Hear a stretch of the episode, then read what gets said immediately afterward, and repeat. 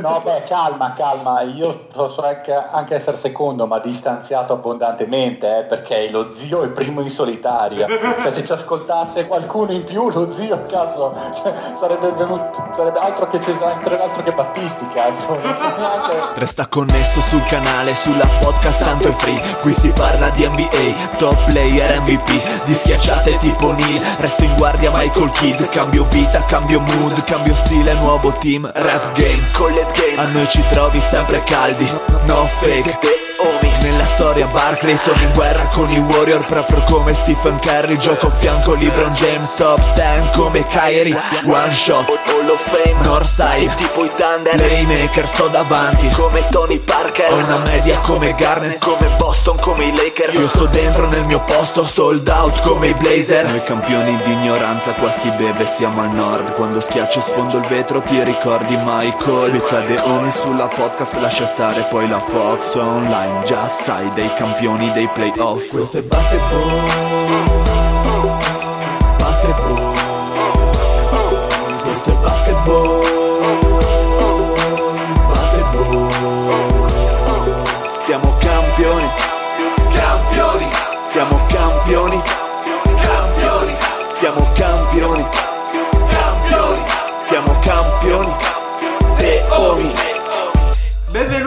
a questa nuovissima puntata di The Homies. State ascoltando la voce del dealer del vostro podcast preferito di sempre, con lo share più alto di sempre. Ciao zio.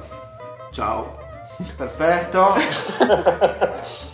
Ciao Ed Day. No, non dice più il numero della puntata. Eh, paura, eh, di, di cappellare ancora. 138esima puntata, giusto? Eh, Podessi ex, non dicono ieri. Dipende dai iTunes cosa ne dice. Podessi ex. Hai visto Adrian eh, di ieri? No, no, no, no, assolutamente no, ma so che, che è successo qualcosa di strano perché poi hanno tagliato la, la trasmissione, hanno messo il TG5, un'ora di TG5 Sì, sì, per coprire. Hanno fatto un aggiornamento sulla, su questa serie di, di Adriano Praticamente eh, Adrian è una serie animata disegnata da, da Milo Manara. da Milo Manara, il, fumo- il Sì, famoso fumettista che eh, con protagonista Adriano, non so nient'altro, non l'ho vista. Costata 24 milioni di euro. Sono no, circa Ma so che è stata 7-8 puntate. criticatissima, è stata animata Nove coi piedi. puntate. 9, 9 puntate da, da una mezz'oretta mi pare Sì. e praticamente l'hanno inserito in prima serata e il prima e dopo doveva esserci questo show nell'arena di Verona mi pare No, un teatro. un eh. teatro E- Ed è stato tagliato. Questo Eh, sì, perché la parte dove doveva esserci presente Adriano Celentano è stata tagliata perché, Perché lui se n'è andato perché gli hanno fischiato contro perché il cartone è un'immondizia.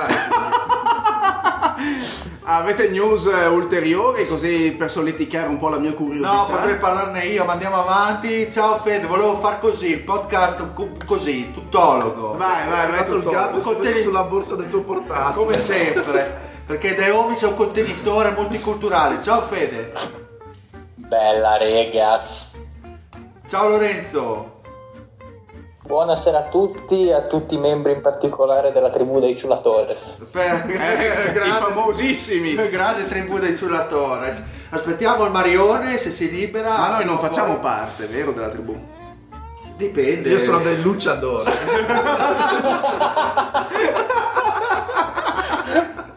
Di Ciulatores a pagamento.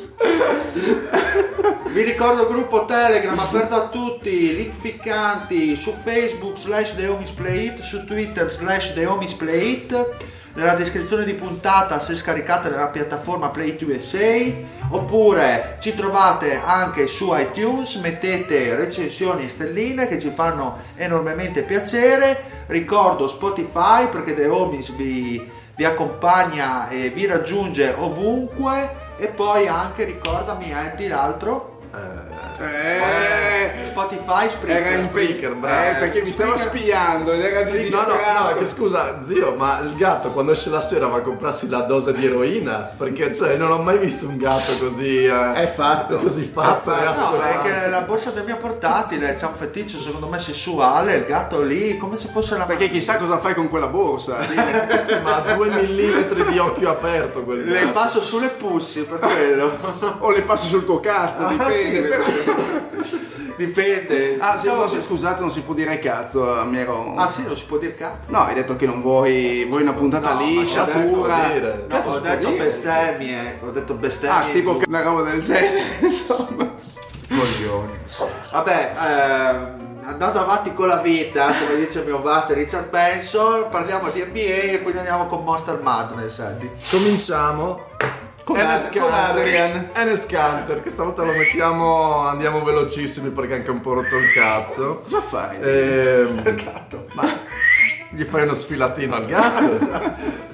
Ehm, Ma lo lasciamo parlare questo Vai, con Eddie o no? vai con Sì, basta sfilattini ragazzi.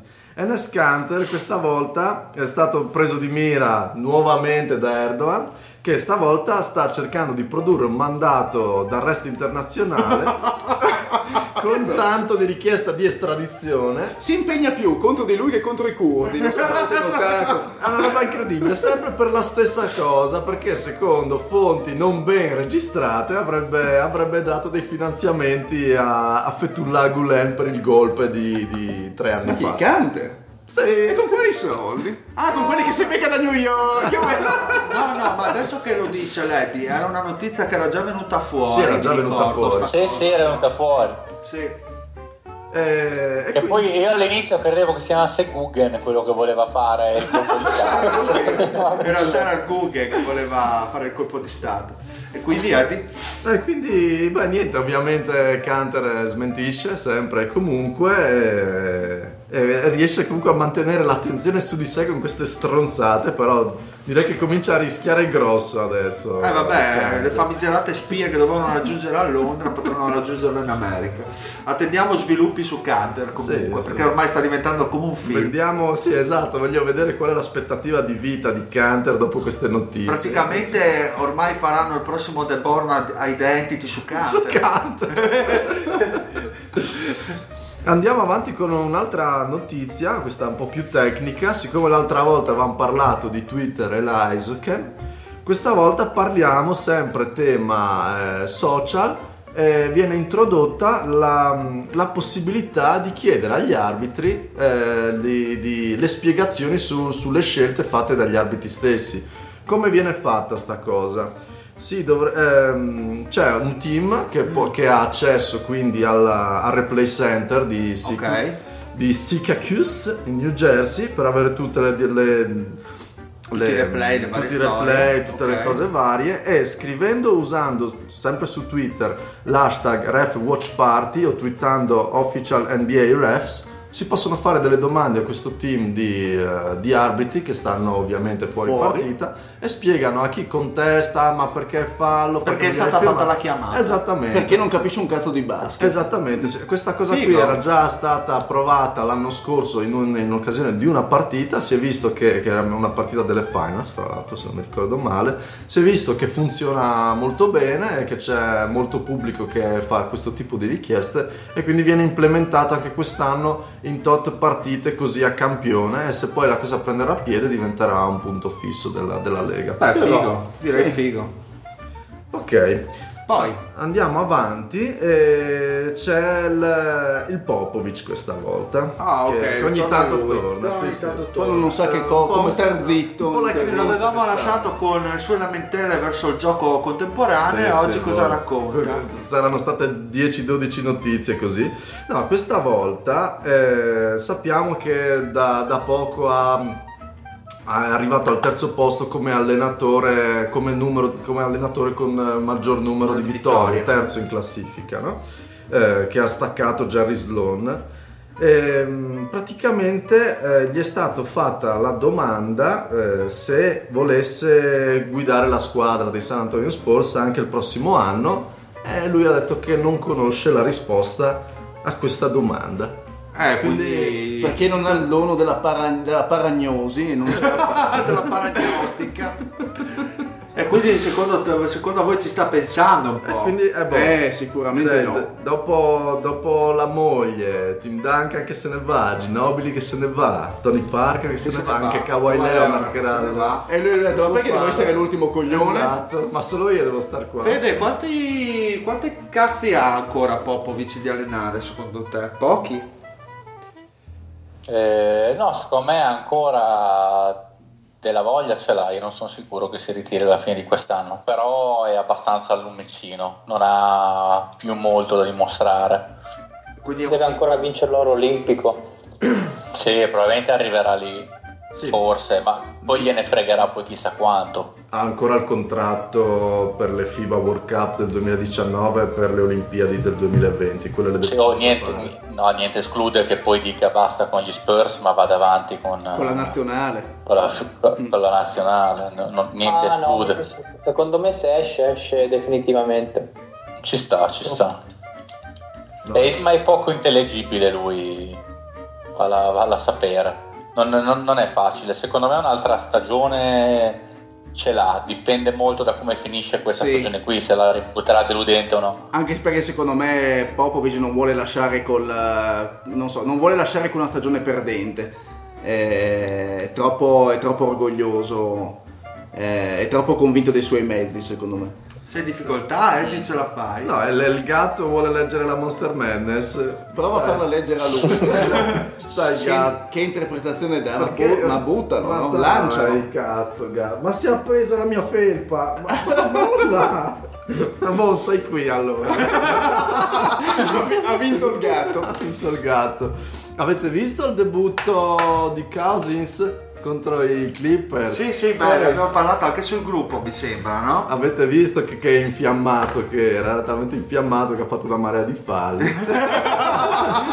Però si vede che era tono. Ma dai, a- a- alcuni ingenerosi, dai, potevano anche non fischiarli alcuni. Però dai, fa piacere rivederlo No, in però campo. insomma era, era bello carico, insomma 14 punti in 15 minuti mi pare che sia ritornato a stromba tutto.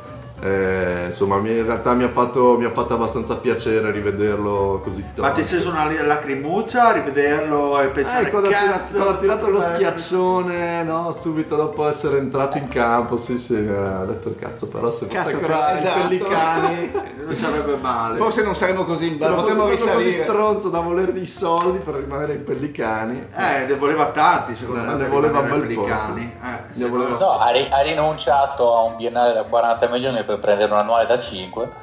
Tornasse indietro, va là che se lo prenderebbe. Ah beh, chiaro quello, chiaro. E andando avanti sempre con giocatori che si scontrano con giocatori, abbiamo Westbrook che eh, le ha prese da Joel Embiid nell'ultima partita OKC contro i Sixers.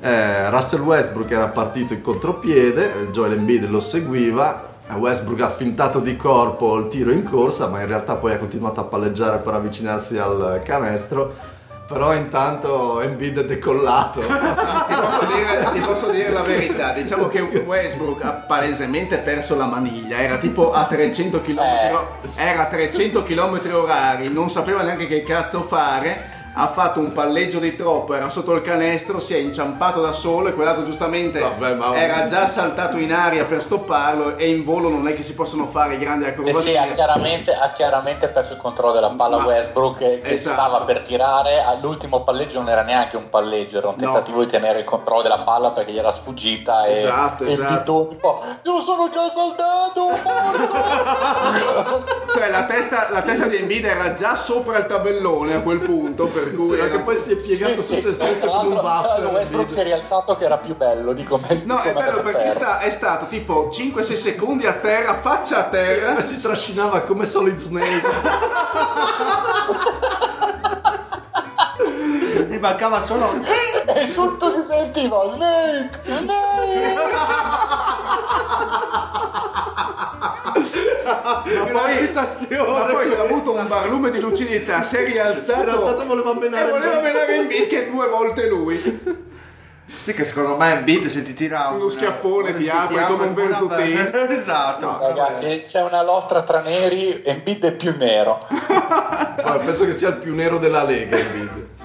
Eh, Eh, vabbè, oddio, c'è sempre, c'è sempre Siakam, eh. E anche, e anche Tony Snell che non scherza. To- ok, Tony- ha vinto Tony Snell. Tra l'altro a Embiid piace sta cosa perché nell'ultima partita di stanotte contro Houston ha tirato una stoppata ad Arden che poi a momenti si spezzano le reni tornando giù. Si diverte a picchiare le guard avversarie. E poi si è spiegato sull'accaduto, appunto ho detto come l'abbiamo detto più o meno noi, stava andando a stoppare, credevo che avesse perso palla, ma a quel punto io ero già in aria e che cavolo potevo farci. Non so perché sia così arrabbiato, ma lui è sempre melodrammatico. E quindi... Grande, una bella gettata di E quindi- merda, che bello. E quindi poi un reporter gli chiede mm, a, a Westbrook, ma dopo alla fine della partita, adesso tu e Embiid siete ok? Vi siete, Sì, siete chiariti. calmati?" Westbrook ha risposto, cazzo no. un bel fuck no. Boh, ma Westbrook è teso come porca puttana una corda di violino. È giusto, è giusto così, bisogna viverla così. Ma sento delle voci, può essere? Ma gioca No, no, sono io che sto scasinando, scusate. Ah, perfetto. Ah, No, mi ok, sembrava tipo il l'arrivo del mare che esatto. farfuglia, gorgoglia. Sta, sta, sta, sta tagliando la coca col microfono aperto, errore da principiante. Infatti, infatti adesso sono già qua a polizia e tutto, vengono ad arrestarmi. Senza domani sei già in tribunale. Allora, andiamo avanti con eh, il rookie che avevamo tanto incensato la, la scorsa puntata. Questa volta è andato fuori di testa anche il nostro amico Doncic che si è preso durante la partita contro i Pacers, dove i Dallas Mavericks hanno perso. eh, si era preso un tecnico, ha giocato abbastanza male poi quella partita perché ha finito con un tipo un 3 su 14 dal, fa- dal campo. Sì, diciamo che non era la Eh, partita. Non era proprio la sua partita, ha preso il pallone e l'ha calciato verso il pubblico, beccandosi quindi il secondo tecnico e venendo espulso. Ma la cosa che fa ridere è che dopo ha dichiarato: Ma io non sapevo che se si calcia la palla si prende il tecnico. No, ma che cialtrone! Ho detto che in Europa ste regole mica ci sono. Eh, no, no, c'è gente che tira calcioni. Esatto, in Perché- Eurolega è normale, no? Tira il calcione e la palla da basket. Madonna, ci potevi dire eh, rappresentate Eh, eh, sì, sì, stavolta, stavolta ha fatto la quarzata. È da tanto che non usavi quarzata. Mi mancava la quarzata. Eh, sì, sì, è vero, era da un po' che non c'erano Sì. le quarzate d'occhio. Le quarzate doc, sì. E poi c'è, andiamo avanti, rapidi rapidi, mercato NBA, Uè. Carmellone, Le mosse, le mosse. La, gran la, la mossa. grande mossa. La grande mossa di Killer Mo- Facci sentire mossa la grande voglio. Esatto. Carmelo Anthony ai Chicago Bulls, che però forse verrà già tagliato. Esatto, sì. Comunque sì, il, be- il bello di questa, tra l'altro, trade è che praticamente Morey eh, così non paga Carmelo sostanzialmente. Questa è la, la grande genialata. Che se poi viene tagliato, ci, chi- ci sono anche In altre due, squadre che, ci- che dovrebbero, dovrebbero riuscire a tirare fuori qualche, qualche soldo. Poi i Rockets perché ehm, risparmiano i soldi dalla luxury Tipo tax. 2 milioni Eh, e sì. mezzo mi sembra, Esatto. no Fede? Sì. E anche... eh, 2 milioni e uno. Gli, gli Atlanta Hawks dovrebbero ricevere dei, dei soldi indietro nel caso venga tagliato. Anche Ah, ok. lui. Ok. E- Io se fossi una squadra NBA lo, lo, lo, Quindi lo prenderei solo per tagliarlo a mia volta. Paul Carmelo, Lakers 90% sul pezzo per prendere Anthony. Cosa pensate voi? Lorenzo che non ti ho sentito Con... Fuck no. Come l'hai detto? No, boh. eh. Cosa? Come l'hai detto? Sembrava tipo un meme. Fuck no. Ma no, è che ho questo microfono che mi sta facendo impazzire. Comunque, boh, a quanto pare LeBron lo vuole. Non so cosa. Non so se hai idea di quale. di quale cancro si metterebbe in casa in questo modo. Gli, gli fa fare la parte del pupazzo che saluta come uno scemo. Eh, eh. Altri saluta liti- Carmelo. Cioè, Altri lidi plausibili per Carmelo ne avete voi altri? O Non in una squadra vincente. la Cina, Torino. I Tigers, Cioè, i Sharks, i Dragons. la- il Ticino, è la Cina è vicina e il Ticino è ancora più vicino. Una bella Flaming- squadra di, di cinese io lo vedrei Carmelo. I Flaming Dragons. il Flaming Dragon. Flaming Siamo Dragon. Flaming Dragons eh, si avvicinano a Carmelo. No, vabbè, comunque, eh, Con cioè, una seriamente. tempesta di fuoco però. Dicevi Lorenzo? Che non ha più senso di esistere, basta, cioè, non- non- ma, ma neanche neanche, nella- neanche a Cleveland fu- avrebbe senso. Boh. Guarda, la, la dico in una parola, Carmelo sta all'NBA come il Patrick sta al mondo del lavoro. Ma come? L'uomo che andrà a prendere 4.000 dollari da qua a breve tempo al mese non, sì, non Sì, quello è essere- Carmelo, quando giocherà per il Canton Ticino. Infatti siamo euforici. Come l'hai l'hai detto proprio come... Proprio con entusiasmo assoluto, eh.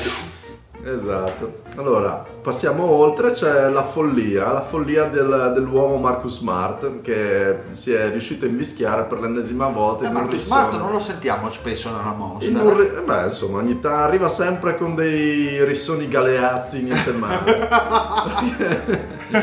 e questa volta contro, contro gli Atlanta Hawks c'è stato un momento a palla ferma, mi pare si dovessero tirare dei liberi o c'era una palla contesa, non ricordo. E, mm, erano vicini Smart e Bembry, ma sembravano pacifici, tranquilli. tranquilli. Non, non- non si è capito bene che scambio di parole abbiano avuto. Sì, Bremby c'è- secondo me è persona poco raccomandabile. Perché Smart invece, sì, Sì. tranquillo. Sono cominciate ad arrivare le solite spintonate, gli arbitri sono arrivati tutti in campo, i giocatori tutti a trascinare via Tutti a volersi bene. Ma quello che fa ridere è che uno degli allenatori dei Celtics per tenere fermo Smart è caduto. È caduto rovi- Ma, ma, ma a terra. stile Van Gandhi con Alonso Morning per i piedi. E ha fatto, ha fatto cadere anche Smart, che secondo me in quel momento è proprio sbroccato. È partito come un pazzo dopo aver preso. Picchiando il suo fallo, allenatore. Dopo aver già preso l'espulsione, è partito come un pazzo verso Bembry per tirargli un mega sganassone. Come è finita? 35.000 dollari di multa per Marco Smart.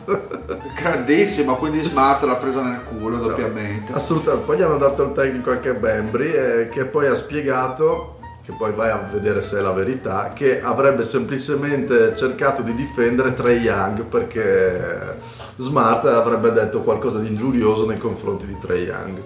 Eh, chissà che cosa ha detto. Cazzo, se si tirassero sgannassoni a ogni cosa ingiuriosa che viene detta in campo, volerebbero ceffoni. Eh, se si tirassimo noi gli sganassoni ogni giuria che diciamo in puntata, saremmo Sì, già con la con la faccia... faccia gonfia come delle tamponi.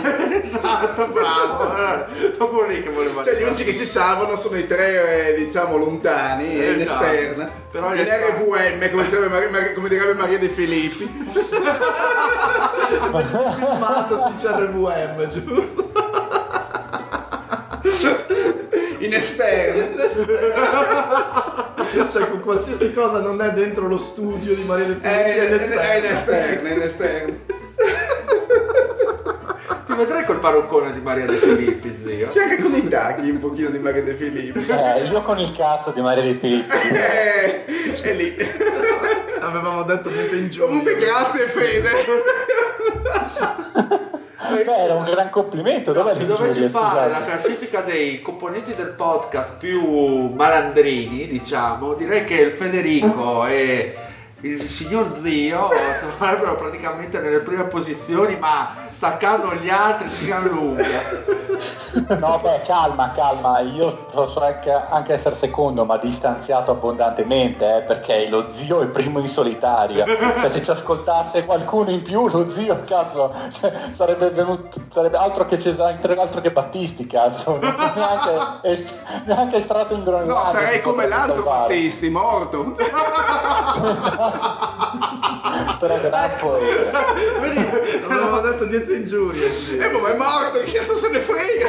È un dato di fatto, non è un'ingiuria. Ma come Cioè, arrivo già morto. bestemmie? Come cosa funziona? Eh! Ciao Marione. Ormai ragazzi, ho perso le speranze. Bu- Buonasera a tutti, cosa succede? Ma hai galvanizzato Eh. anche stasera il buon Eh, ma Mario. praticamente il, il, deal, il deal ci fomenta e No, beh, fa piacere non esserci stato poi fino adesso. Ma se vuoi puoi aggiungere qualcosa anche tu Mario, visto che... No, no, no, io. No, io sono, sapete che sono. No, tu sei ubriaco, di la verità. Di che sei ubriaco, Mario, cazzo. No, non sono ubriaco, no, no, ho bevuto un po' di vino, ma sono scappato via dalla riunione col cook, quindi. Allora mi c'è sono salvato io. Eh, presenziava il cook la riunione. Eh sì, potevano essere solo bella, alcolisti anonimi, sai sta cosa. Quindi non crediamo Comunque- che tu ti sia fermato a un taglio di vino. No, no, chi ha mai detto uno? Comunque Ah. se sentite il botto è perché sto tornando in macchina e potrei Ma non fare va- un incidente sulle strade ghiacciate. Sì, non farfugliare, Mario. No, quando il Mario ha la Eh, voce di qualche ottava più alta sappiamo che condizioni alcolemiche interessanti. Ma non è vero, sto- sono preciso. Va bene Mario, vai avanti, eh, se non la portiamo Ma fuori. guarda, tanto dobbiamo chiudere con l'ultima notizia che il protagonista Lavar Ball. Ok, Lavar Ball che nella sua ultima sparata chiede mm, che in una partita del- del- col marchio di Big Ball Brand Ci sia il cook. eh, ci sia esatto, ci sia perché non sarebbe male lui a presentare eh. Con due parole le spenderebbe il cook in altri calici e poi fare veramente scena quella con cucchiai, com'è che fa? la- vabbè esatto si suona i cucchiai sulle guance Facendo quale verso? Confermo che è esattamente così. Vi manderò un video al più presto. Non dirmi che l'ha fatto anche stasera. No, stasera no, faceva il serio. Bilanci, rendicontazione. Una brutta persona. ma non ci posso credere Ma stai parlando di una persona che non è lui.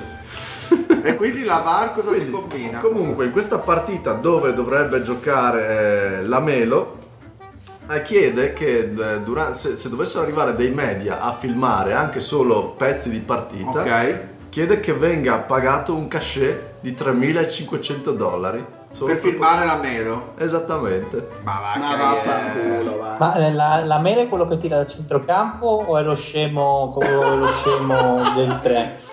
Ma Dai, lo scemo quello, non quello che ha rubato lì, che è stato salvato da Trump, ma quell'altro, quello magro, brutto. sì, perché quello è lì Ah, Angelo. que- quello che tira da centrocampo? Esatto, quello lì, sì. Ah, ok, ok. Quello che va anche un po' a travioni, se non ricordo male. Eh, quante belle No, cose. è l'altro che va a Bene. travioni. Ah, è l'altro, Eh, È il secondo, hai ragione, Sì, eh, non mi ricordo mai.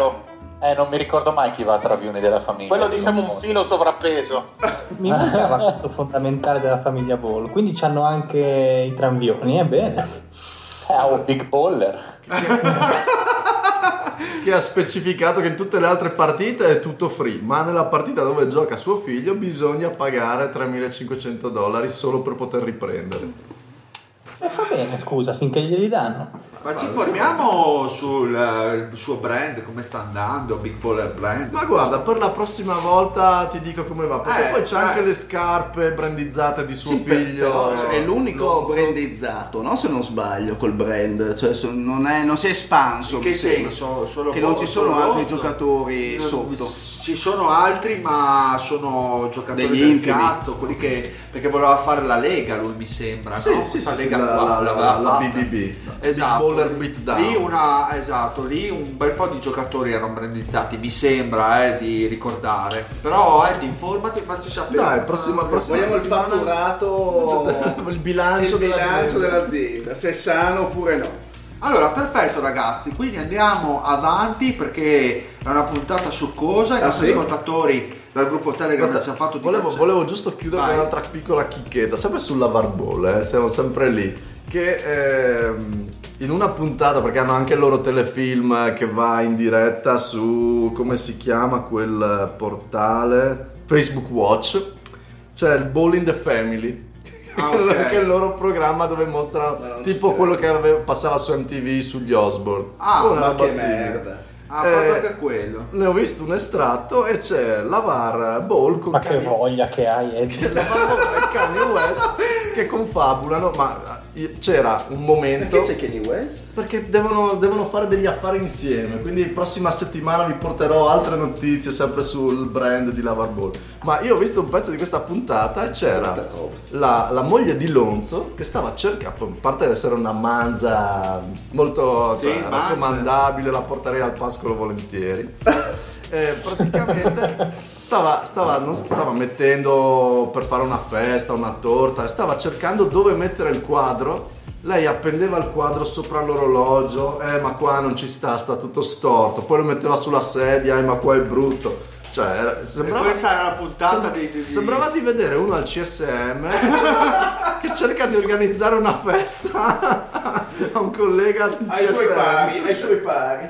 Ma quindi, cioè, questa cosa Per, qua per CSM una- ovviamente inventiamo la, intendiamo la magistratura perché noi siamo... Vabbè, certo. Ma ha perso una puntata con sta demente che andava No, a no, chiedere... una parte di puntata, Ah, chiaramente. ok. non una puntata, la- la- una puntata dura più di mezz'ora, quindi eh, no. Sti cazzi riescono a fare mezz'ora sulla vita di E Lavarra. d'altronde se le ore riescono a su- fare tre ore di puntata, su non vedo come mai. La dai, Eh, ma è che c'è la regola che la puntata finisce quando Lonzo mette due liberi di fila, quindi sotto la mezz'ora non si va mai. Bella questa, bravo Fede. Vabbè, ma dai, zio, non buttate giù così. Comunque, andiamo avanti con la puntata perché abbiamo, dicevo prima, tante domande nel nostro gruppo Telegram, 2-3 mi sembra. mi piace fare l'autorenia. E quindi abbiamo una puntata piuttosto succosa. Lorenzo, da dove partiamo? Andiamo con quella dell'Omi o quella di... Andiamo con quella dell'OMI? Andiamo con quella dell'OMI. E quale sarebbe quella dell'Omi? Allora, l'Omi ci chiede, dato che mi interessa, già, già fa ridere l'incipit, dato che mi interessano soltanto curiosità e stats, Lui. eh, esatto, stiamo vedendo che chi sta facendo cacare ad ovest ha un record per cui ad est potrebbe lottare per i playoff. Quale o quali ha... Beh, che difficile è. Tradurre in italiano. Sì. Allora, la domanda è quali o quali anni una situazione è stata simile a questa a coste invertite? Cioè, ci sono stati casi, la riformula meglio per fortuna. Ciao Omi, sempre il top. Cioè, ci sono stati casi in cui le squadre dell'Est Division, dell'Est Conference... Ma dille! No, Eh, l'ha sei un pasticcio. No, l'ha scritto lui. L'ha scritto lui. Omi, bravissimo, bravissimo Omi. erano nettamente migliori di quella ad ovest. Come si sta vedendo quest'anno? Come si sta vedendo quest'anno ad ovest? Contenders a parte, ovviamente. C'è una domanda un po' confusa, ma abbiamo capito qual è il senso, ragazzi. Sì, traduci, grazie. Allora, eh, vediamo che sostanzialmente l'est e l'ovest sono disequilibrate e questo accade già, vedevo appunto, avevo postato un articolo, ma poi magari lo metterò anche sul gruppo Telegram per dare risposta all'OMI, che a livello statistico è dal 2002 che c'è questa, questo disequilibrio, che poi arriva in certi periodi ad acuirsi come eh, stiamo vedendo quest'anno, in questa stagione. Quindi diciamo che dal, eh, l'articolo è un po' vecchiotto perché era del 2015, però le cose non sono cambiate nell'arco del 2015 sino al 2019, quindi sostanzialmente sono 16 anni che c'è questa differenza. Ora, le dinamiche le abbiamo spiegate molteplici volte perché questo argomento viene sempre fuori all'interno del podcast e mh, sappiamo che non è una cosa diciamo positiva per la Lega sostanzialmente ma eh, noi abbiamo ricordo di, eh, diciamo, di una lega più equilibrata in cui l'est era più ficcante o comunque era più a livello dell'ovest. Allora, partendo dal fatto che, come ho detto dall'articolo, a livello statistico è dal 2002 che la situazione è questa. Vai Fede, che, che ci fa la nostra... o Lorenzo anche. Forse Fede si è Vai. staccato Sì, un si è attimo. staccato un attimo. Vai Lorenzo. Ma mh, allora, eh, io riprenderei un attimo la risposta che già gli aveva dato il Tozzi, più o meno quindi eh, si potrebbe riprendere quella che era l'NBA negli anni 80, più in particolare a fine anni 80.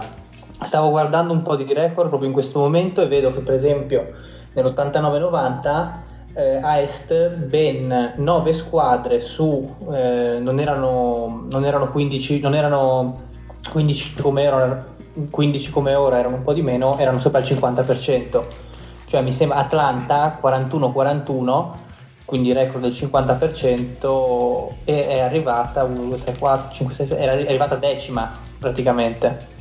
Quindi questo magari fa già capire un po' era, qual era l'equilibrio maggiore. Comunque anche se andiamo a vedere i vari roster la situazione era più eh, bilanciata perché comunque avevamo New York che era una squadra di un certo tipo mh, abbastanza tosta. I Celtics, i famosi Celtics i Sixers funzionavano, funzionavano Sì. molto bene.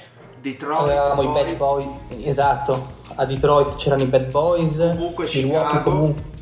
Chicago sotto Chicago. l'egidia di, di Jordan comunque è sempre stata piuttosto competitiva a parte i primi anni ma insomma poi è rimasta fino agli anni 80 è sempre stata una testa di serie quindi Sì, esatto. Mentre eh, ad ovest invece anche qui eh, non c'era tutta quella sproporzione che abbiamo adesso, perché comunque gli Spurs purtroppo dominavano già, perché con 56 vittorie per esempio un record quasi del 70%, non c'era ancora Duncan, però c'era già, c'era già Robinson che faceva, che faceva le onde, mi sembra che in quegli anni vinse anche addirittura il premio di capocannoniere, non mi ricordo se proprio nell'89-90, comunque giù di lì. C'erano i Jets che stavano mettendo le radici per quello che sarebbe stato poi eh, il grande dominio, tra virgolette, di metà anni 90. C'era Denver che comunque non era una brutta squadra, era, era il periodo di Alex English, se non ricordo male, o era già, o era già andato. Boh. Alex English Non, che, eh, che anni? Anni 80 mi stai analizzando? Sì, sì, fine anni 80, sì. Alex English sì, sì, mi sembra di sì, ma potrei dire puttanate perché ricordarsi... Tu va- vai avanti comunque, che ti cerco. Beh, comunque c'era Sì, allora eh, ha trovato, con, eh, scusami, c'era Denver di Alex English, sì, è stato il star dall'81 all'88 e quella Denver, eh, aspetta, vediamo se vai avanti te, ogni tanto dopo casomai ti... Poi c'era eh, Houston, comunque era una signora squadra, eh, Los Angeles, Portland e Phoenix invece dall'altro lato, quindi mh, diciamo che c'erano 6 o 7 squadre buone a est, molto molto buone a est, ma al tempo stesso 6 o 7 squadre molto buone ad ovest. Adesso si potrebbe dire che le prime mh, 10-11 dell'ovest sono delle superpotenze, la stessa cosa non si può dire delle prime 10-11 dell'est, dell'NBA moderna. Superpotenze possiamo dire che sono quali? Le prime 3-4 forse. Indiana non mi sento di definirla superpotenza anche se è una squadra rognosissima da affrontare. Però comunque, Però comunque quelle veramente squadra- toste sono. Sì, comunque una squadra che comunque è andata in finale di conference. Ma ehm, la domanda dell'Omi era anche rivolta alla corsa playoff, quindi per fare una domanda, visto che si parla dei Pacers, i Pacers a livello di conference dell'Ovest, che squadra sarebbe? Da, secondo me, poi correggetemi se sbaglio, sesto o settimo posto, o no? O li vedete più in su? O più in giù? Non so.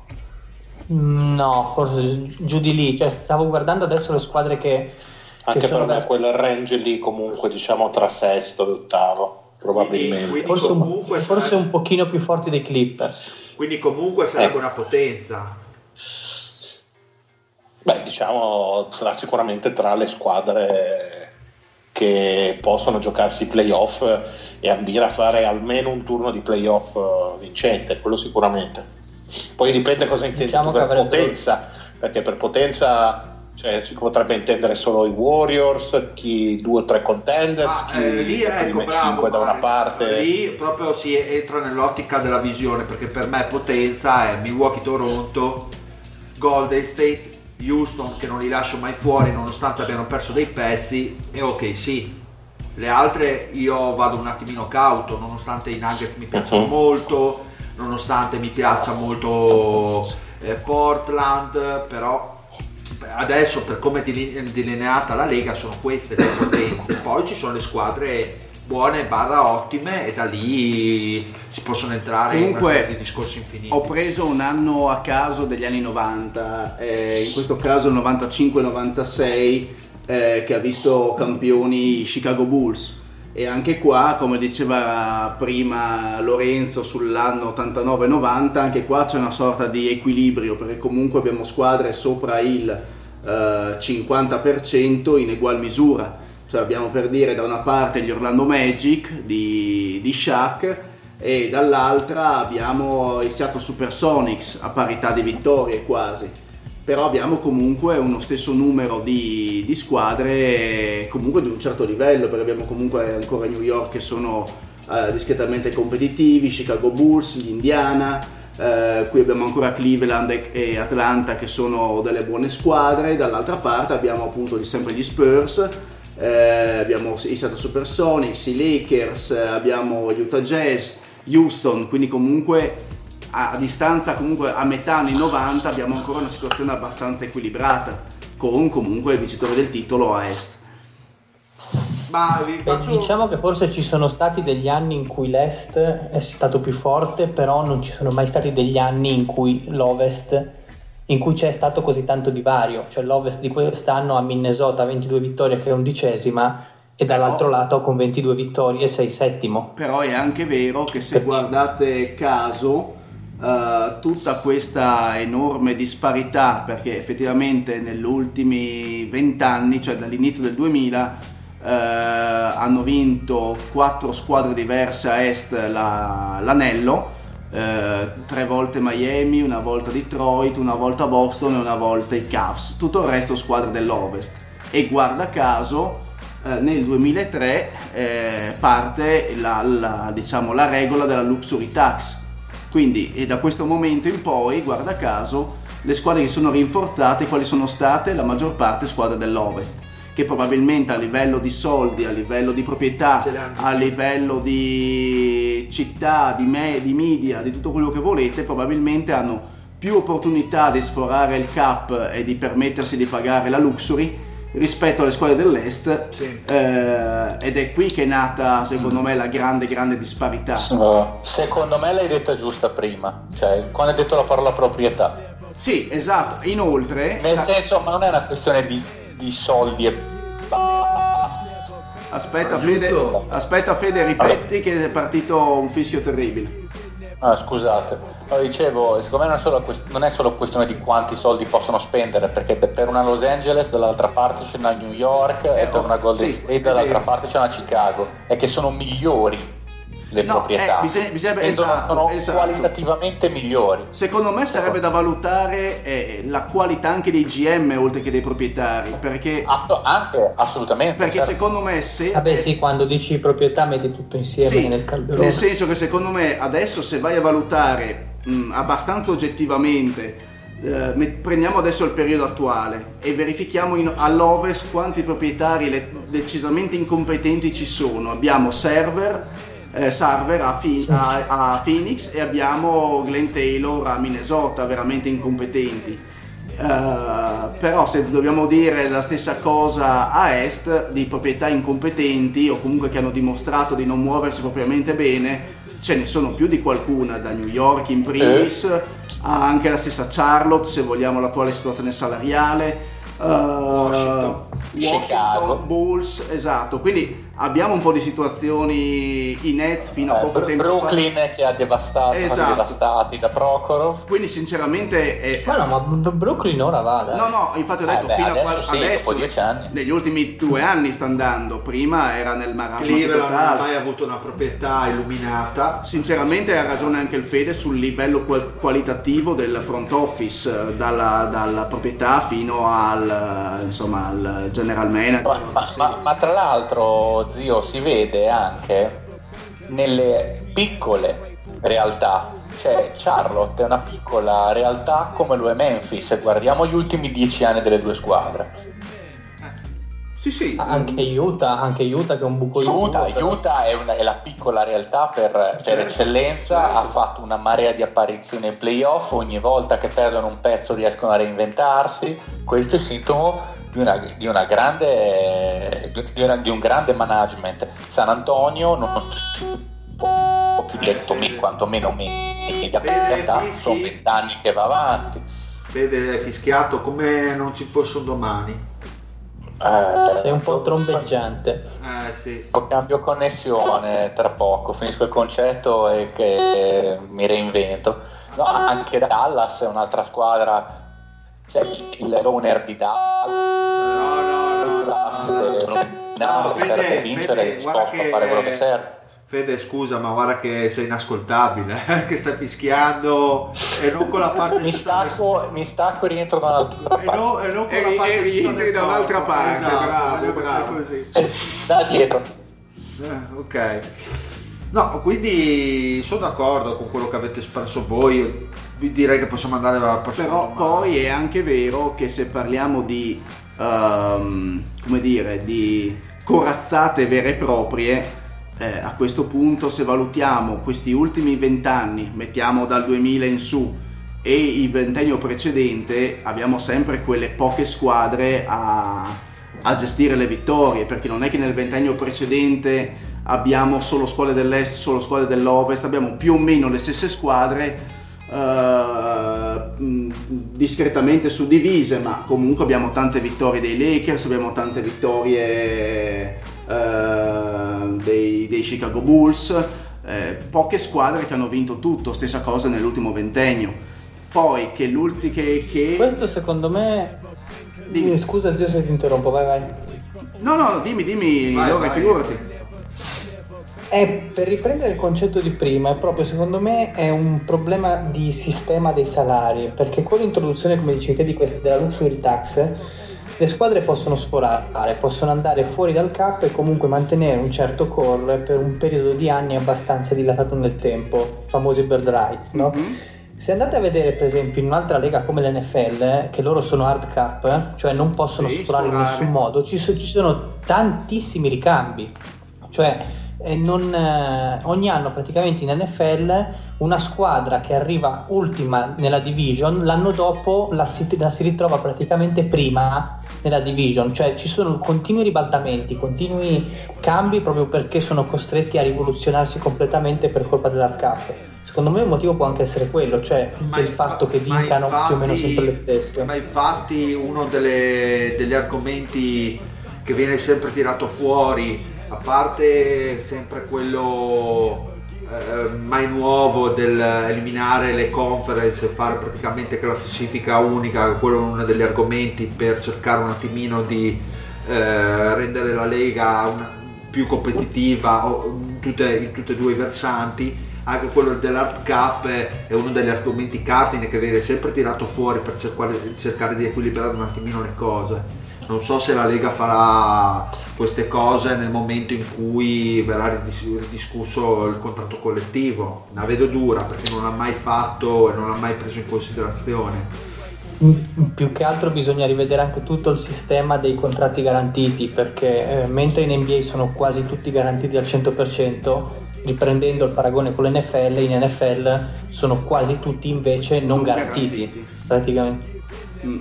Poi sinceramente che mi si dica che altra diciamo piccola precisazione su, su quello che sta succedendo negli ultimi anni tra le conference che eh, ci sia questa disparità io ti risponderei con un, con un ni.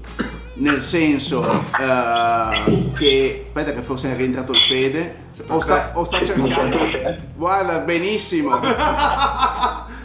peggio di E prima direttamente dal 1930 ti sentiamo. Che bastardi. No, in realtà è solo Sputnik che ci sta parlando dallo spazio. ma Fede Infatti, signor Armstrong, com'è la vista lassù? esatto Houston, we have a Anche problem. Patrick non si affronta sta roba qui. Ma sembri praticamente le chiamate fasure di John Titor, tra un po' farai qualche rivelazione. Benissimo, Eh, fatto la- esatto. è passato dietro la luna e abbiamo Ragazzi- perso il collegamento. Ragazzi, qua La trasmissione è caduta, ragazzi. Dobbiamo. dobbiamo sapete che i continuare. poteri forti non vogliono che parliamo con John Titor che ci stava dando delle dritte. Probabilmente ci, ci avrebbe detto questa storia dell'Art Cup se nel 2080 magari avrebbe- Cioè, era, era anche un po' Esatto. horror, eh? mi passava Sì, facendo po'- venire un po' di timore. Sì, era tipo, ragazzi, sono spariti tutti. Houston, we have a problem, abbiamo perso il cappellà e quindi... Eh, esatto. No, stavo dicendo... No, Cappellano! è ritornata la connessione Cappellano. Esatto. con la sonda spaziale. E quindi dai, zio, No, e, e quindi discorso, eh, se no. è relativamente, mh, diciamo, vorrei contestare questa cosa dell'Ovest che è di, mh, più competitivo dell'Est, perché sono... che le vorrei contestare, sembrava tipo tribuna politica. Sì, siamo un po' santelicheri, no? Eh, sì. È che non è neanche verissimo, perché se noi andiamo a vedere negli ultimi boh, 18, 15, 18 anni quante squadre sono arrivate alle finals a Ovest e quante, final- e quante squadre sono arrivate alle finals a Est, E sono una e una No, no, scusami, non alle, fa- alle final di conference, perdonami, non all'anello, alle finals di conference. Vediamo che alla fine a Ovest quante squadre diverse sono arrivate negli ultimi 15 anni, molto molto poche. Sono arrivate, sono arrivate Golden State, gli dici Spurs. che- In realtà senso- a Est c'è stata molta più competitività, c'è stato molto più divertimento, ricambio, più dici tu. ricambio, più, più voglia di seguire una squadra piuttosto che un'altra. Abbiamo avuto Indiana, abbiamo avuto Detroit, abbiamo avuto, cioè abbiamo avuto molte più squadre che sono arrivate alle final di conference. Quindi in realtà è un Est che a modo suo è competitivo e, le- e attualmente le, le squadre che insomma sono ai primi 3-4 posti della conference mh, sono comunque squadre di buonissimo livello. Adesso, no, no, beh, beh, cioè, senza nulla togliere, insomma, Milwaukee, Toronto, voglio dire. se ovviamente guardiamo la media, se ovviamente guardiamo la media e torniamo poi al discorso anche delle proprietà, vediamo che le squadre peggio messe sono anche quelle che a livello societario, di organizzazione societaria, insomma, sono abbastanza un letamaio. Bene, direi di andare avanti ragazzi. Allora, questa mi sembra molto più agile come, come risposta, perché è una cosa che abbiamo già trattato eh, nelle precedenti puntate, ma qualche mese fa, quindi magari col eh, senno di poi a mente fredda che avete cambiato un attimino parere, ovvero il Tozzi ci chiede se l'aumento del pace con i 14 secondi, quindi la nuova regola eh, introdotta dall'NBA quest'anno, ehm, praticamente scusate l'ho formulato male se la regola dei 14 secondi è correlazionata con un aumento generale del pace una cosa che avevamo già trattato appunto eh, qualche tempo fa voi eravate abbastanza dubbiosi vi sembrava che sostanzialmente questa nuova regola non avesse cambiato più, più o meno niente e adesso vi riformulo questa domanda alla luce delle 46-47 partite che abbiamo visto quest'anno. Perché secondo me io rimango del parere che qualcosa è cambiato insomma che Io facilita rimango un del parere che questa regola non fa altro che aumentare il casino in campo, cioè a me onestamente non piace, già si vedeva troppo spesso eh, un basket sempre meno organizzato, sempre di più alla ricerca del tiro più veloce possibile e questa storia dei 14 non fa che aumentarlo, cioè si vede molto spesso che dopo un ribalzo offensivo non si ragiona neanche, boom, la si spara perché comunque tra una storia e l'altra alla fine non sono 14 ma sono 12-11 secondi Sì. veramente a disposizione invece che, che fare un nuovo set, riprovarci di nuovo, riattaccare la difesa schierata si cerca di trovare la conclusione possibile, la conclusione più rapida possibile aumenta ancora di più il casino. Boh, a me onestamente non piace, non, non mi fa impazzire. Però effettivamente a prescindere dal tuo gusto personale è correlazionata ovviamente questa cosa al pace Ah, elevato. Ah beh sì, per forza, perché comunque invece che giocartela, invece che giocarti due possessi, uno da 24 e un altro da 24, ne giochi uno da 24 e uno da 14, Sì, che praticamente è dimezzato. quindi viene tempo, abbastanza quindi- da sé. Quindi viene abbastanza da sé, diciamo. Diciamo al Tozzi. E- Adesso non, non ho i dati sotto mano dell'aumento del pace, li stavo cercando, però comunque un minimo di aumento ci deve essere stato sicuramente. Allora, io direi di andare avanti con eh, la prossima domanda, ovvero quella del eh, grandissimo Luca, che ci chiede, eh, piccola provocazione proposta, Russell Westbrook chiude in tripla doppia anche quest'anno? Ma soprattutto è necessario barra utile la causa? Mario. Eccolo qua, eh, no, ci sono, ci sono, ci sono. Allora, no, eh, Mario, hai fatto, hai fatto le scale? No, no, no, sono, sono tranquillissimo, sono informissima. Allora, dicevamo di Westbrook. Eh, sì, probabilmente anche quest'anno chiuderà in tripla doppia, insomma le sue medie suggeriscono questo e sarebbe il terzo anno di fila. E onestamente mm, credo che i suoi numeri siano un po' gonfiati rispetto all'effettiva utilità che ha per la squadra. Uh, sebbene mh, quest'anno mi sembra che sia, l'avevamo anche questo già detto in diverse puntate, molto più sotto controllo rispetto all'anno scorso, nel senso che eh, possiamo tranquillamente dire che quest'anno non è il giocatore più importante di OKC, perché secondo me Paul George Sì.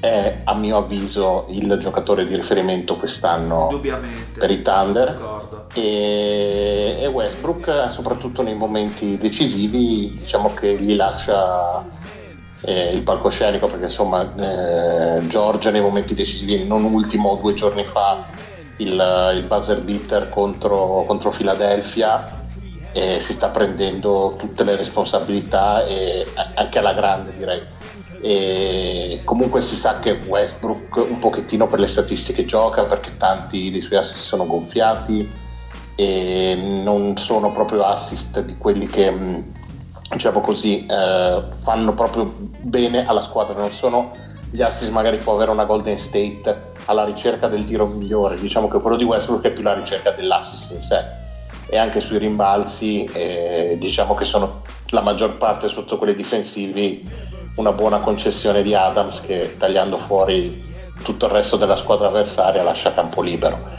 E resta comunque un giocatore fantastico perché stiamo comunque parlando eh, di uno dei migliori dell'NBA e una tripla doppia di media non è una cosa che si fa tutti i giorni, anzi ci sono riusciti solo in due persone, quindi qualcosa vorrà dire. Resto dell'idea che ci sono molti più giocatori decisivi di Westbrook in questo momento in NBA e per quanto non sia un giocatore che a me piaccia a livello tecnico eh, devo dire che comunque bisogna lodare che il fatto che quando è in campo dà sempre il 100%, questo sicuro.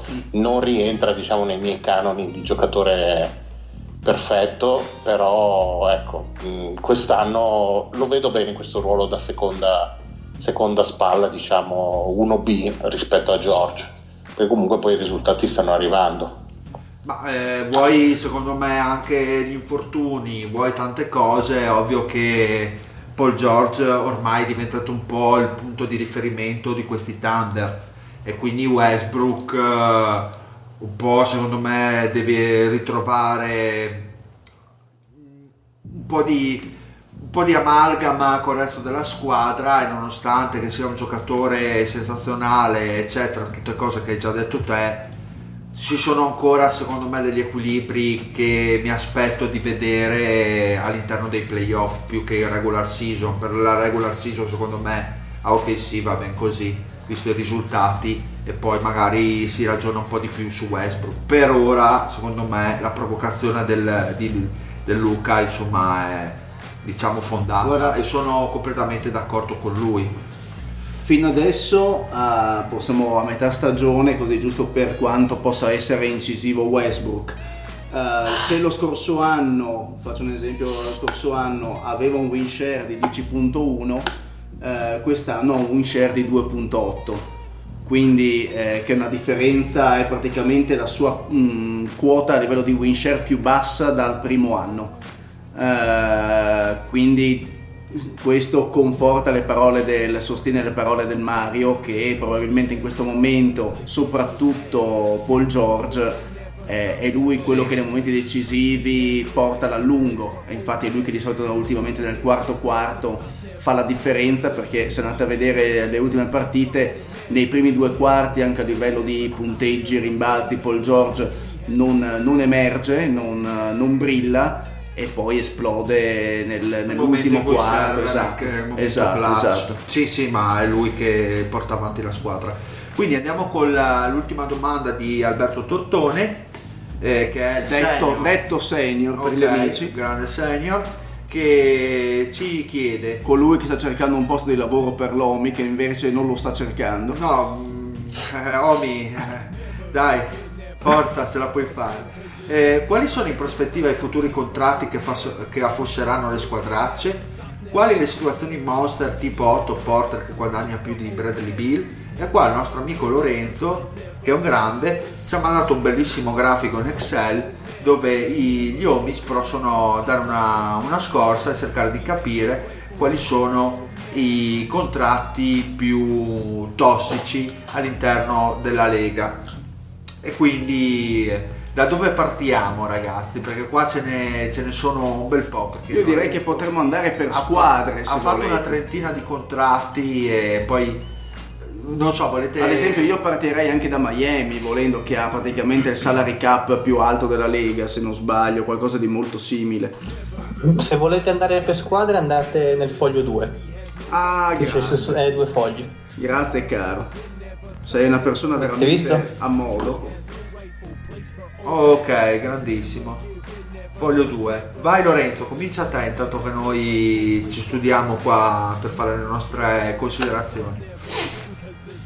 Ma allora, intanto a rafforzare un po' il concetto di prima, la maggior parte della spazzatura si trova ad est, perché ci sono squadre come eh, Miami, squadre come Charlotte, Washington, New York e Cleveland un pochino, che vantano tutta una pletora di inutili che, che guadagnano delle cifre abominevoli proprio.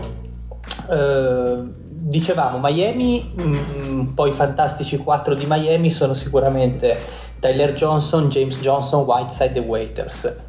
La cosa divertente è che sempre in squadra c'è un certo Josh Richardson che fino all'anno scorso aveva un contratto praticamente non garantito e quest'anno ha rifirmato qualcosa come 44 anni, quindi delle cifre veramente risibili e forse è uno dei giocatori al momento più fondamentali per l'equilibrio di Miami. Eh, I tre, in particolare Johnson, può vantare questo bellissimo contratto. E quale dei Johnson? Di, eh, Ce ne sono due di Tyler, Johnson. scusate. Ah, ok. Hai, hai- assolutamente ragione. Che non è tutta colpa di Miami comunque, perché sono stati i Nets, se vi ricordate, a Sì, rompere le scatole sì, nella free agency del 2016. Prima, Praticamente gli prima di prendere, questo. prima di prendere Crabbe, giusto? prima di prendere Crab che è un altro protagonista della, Esatto. nostra, della, nostra, de- della nostra risposta alla domanda. Johnson Tyler, dicevamo, 15% di trade kicker, 40 per 50, cioè 4, mili- 4 anni a 50 milioni nella free agency del 2016. Questo vuol dire che i buoni hit devono ancora sborsare ben 38 mi- milioni nei prossimi due anni per un giocatore che non è più che un settimo, ottavo uomo, a essere Eh, buoni, diciamo diciamo così. siamo Quindi- almeno sopra di un 7 milioni qua. Sì, ci può stare, sì, sì. 6-7 milioni è sopra. Il secondo è James Johnson. James Johnson, eh, l'altro Johnson, dicevamo, che mm, ho pre- ho, mm, l'ho incluso non tanto per quelle che sono le cifre, perché bene o male comunque non è un bruttissimo giocatore per il gioco di Miami, è abbastanza funzionale ora, perché comunque Spolstra lo sa usare molto bene. Il problema è che questo qua ha firmato un contratto a 30 anni, di 4 anni a 60 milioni. Cioè questo vuol dire che nel 2021 questo a mm, 34-35 anni guadagnerà 16 milioni più o Sì. meno E il play- e non siamo così player sicuri che potrà essere E quindi deciderà sicuramente di rifirmare.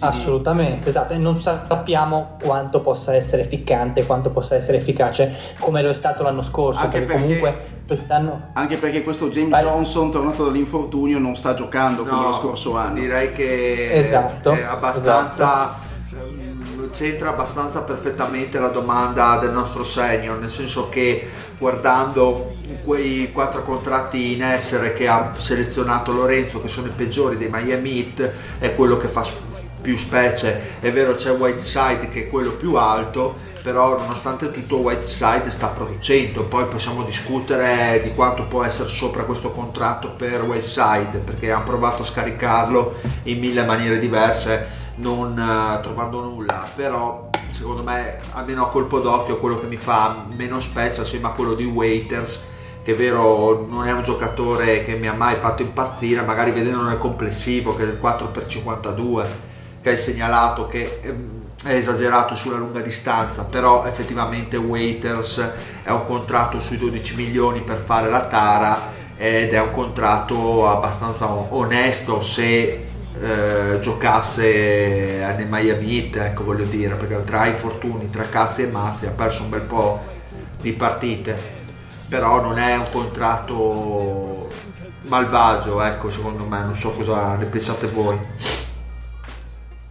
no ma anche Whiteside forse col senno di allora 4 per 98 potevano sembrare tantini però ci potevano stare per quel tipo di giocatore perché comunque in area spostava è che dopo che ha visto il soldo eh, si è completamente involuto ecco me- perché comunque il Whiteside di quest'anno Sì, sì, vai, scusa Lorenzo. Cosa dile? No, no, no, vai Lorenzo. No, no, niente, molto velocemente. Il il Whiteside di quest'anno, per quanto possa essere discreto, non è comunque buono come era quello che ti faceva 10 stoppate a partita praticamente.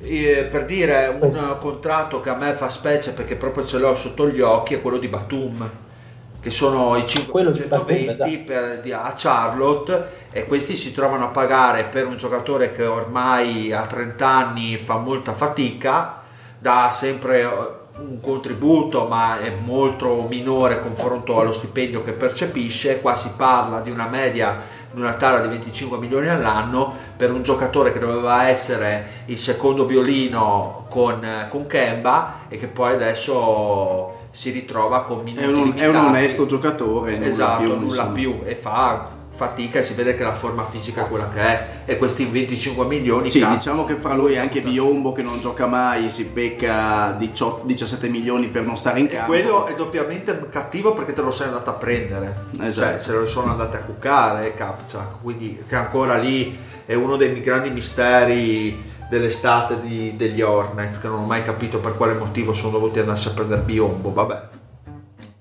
Eh, bella domanda. Eh. Io aggiungerei anche alla lista, ho messo anche Cody Zeller, che in verità non è neanche un brutto giocatore per il sistema di Charlotte. Il problema è che praticamente questo non gioca mai perché è sempre infortunato. Cioè sono 4, anni a 56 milioni per giocare in questo, in questo lasso di tempo poco più di un centinaio di partite, che vuol dire una stagione, ma neanche una stagione e mezzo, un po' meno. Quindi sì, credo che anche questo sia un contratto abbastanza pesantuccio perché arriva fino al 2021. Questo un po' per dire la situazione di Charlotte. Quella di Washington, vabbè, la conosciamo Beh, quella di abbastanza. Washington è, è pessima, cioè tra Otto Porter che proprio da lì scaturisce la domanda che ci fa segno, però a me questi super massimi delle stelle, guardate, mi fa venire sempre il latte ai gino- alle ginocchia perché sono 40, cioè alla fine un- del- dei conti Wall andrà a prendere 44 milioni per il suo penultimo anno e 47 milioni, più c'è anche il trade kicker.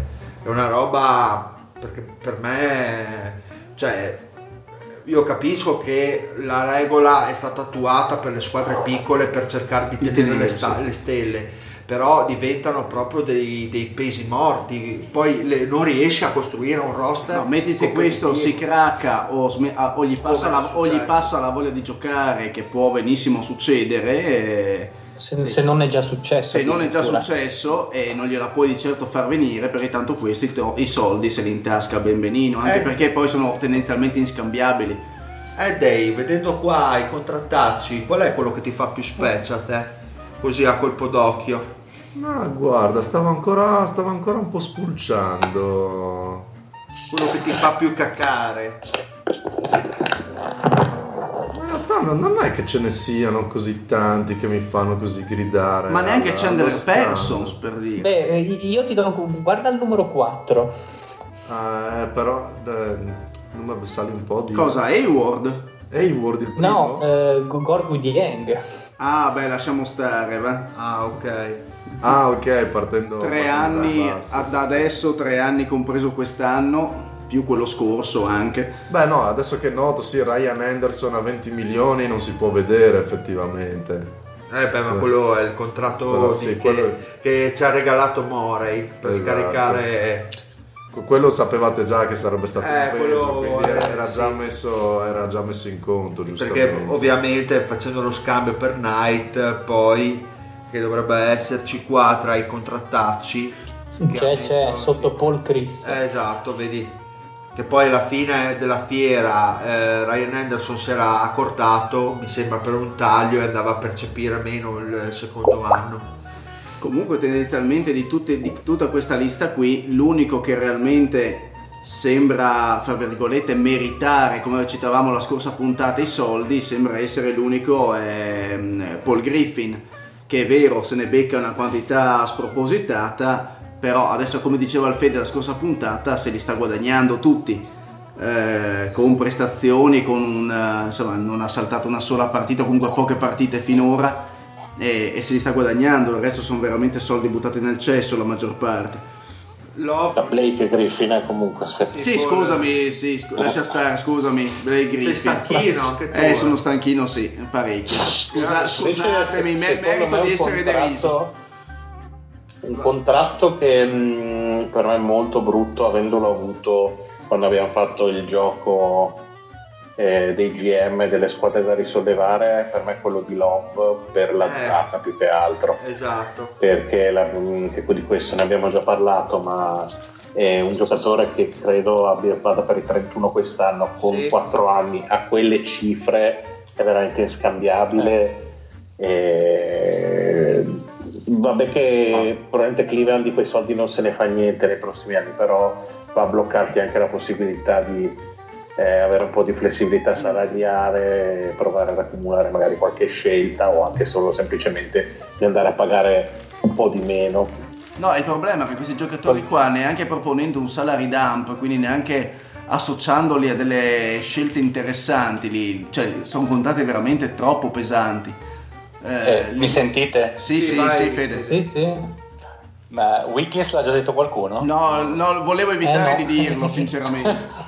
È- è- in lista c'è, però è lì latente come un virus maligno. Però ragazzi, cioè, il- i contratti, quelli sono brutti col senno di poi, quello di Wiggins. però, sono, però non hanno 30 anni, e quantomeno Però Wiggins sono ha stati 30 anni. dati eh, nel momento in cui questi giocatori dovevano essere prolungati a livello contrattuale, tu ci scommetti sopra, il problema è che quando scommetti male, cazzo, sono degli albatros.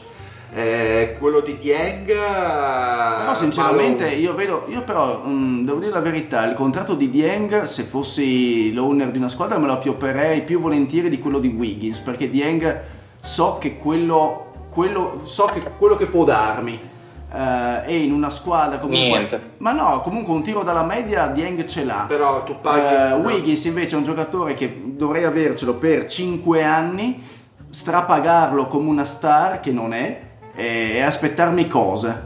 Però non io mi fa pa- io vincere. non no. pago un, un centro di backup per 16 milioni. Cazzo, se paghi 17 biombo che non gioca, almeno di ti sa stare. Sì, Ma è- appunto. infatti è sbagliata anche quella di Bio. Eh, È una merda anche quello Cioè, di Biombo. Quello di Biombo è inaffrontabile. Cioè, io voglio Quello dire... di Biombo mi ricorda il contratto di Sexy James a Seattle, mi pare tipo 15 anni fa ormai, non so se ve lo ricordate. A New York, A New York. James. Eh, che fece una grande stagione, anzi una grande serie di playoff, non una grande stagione.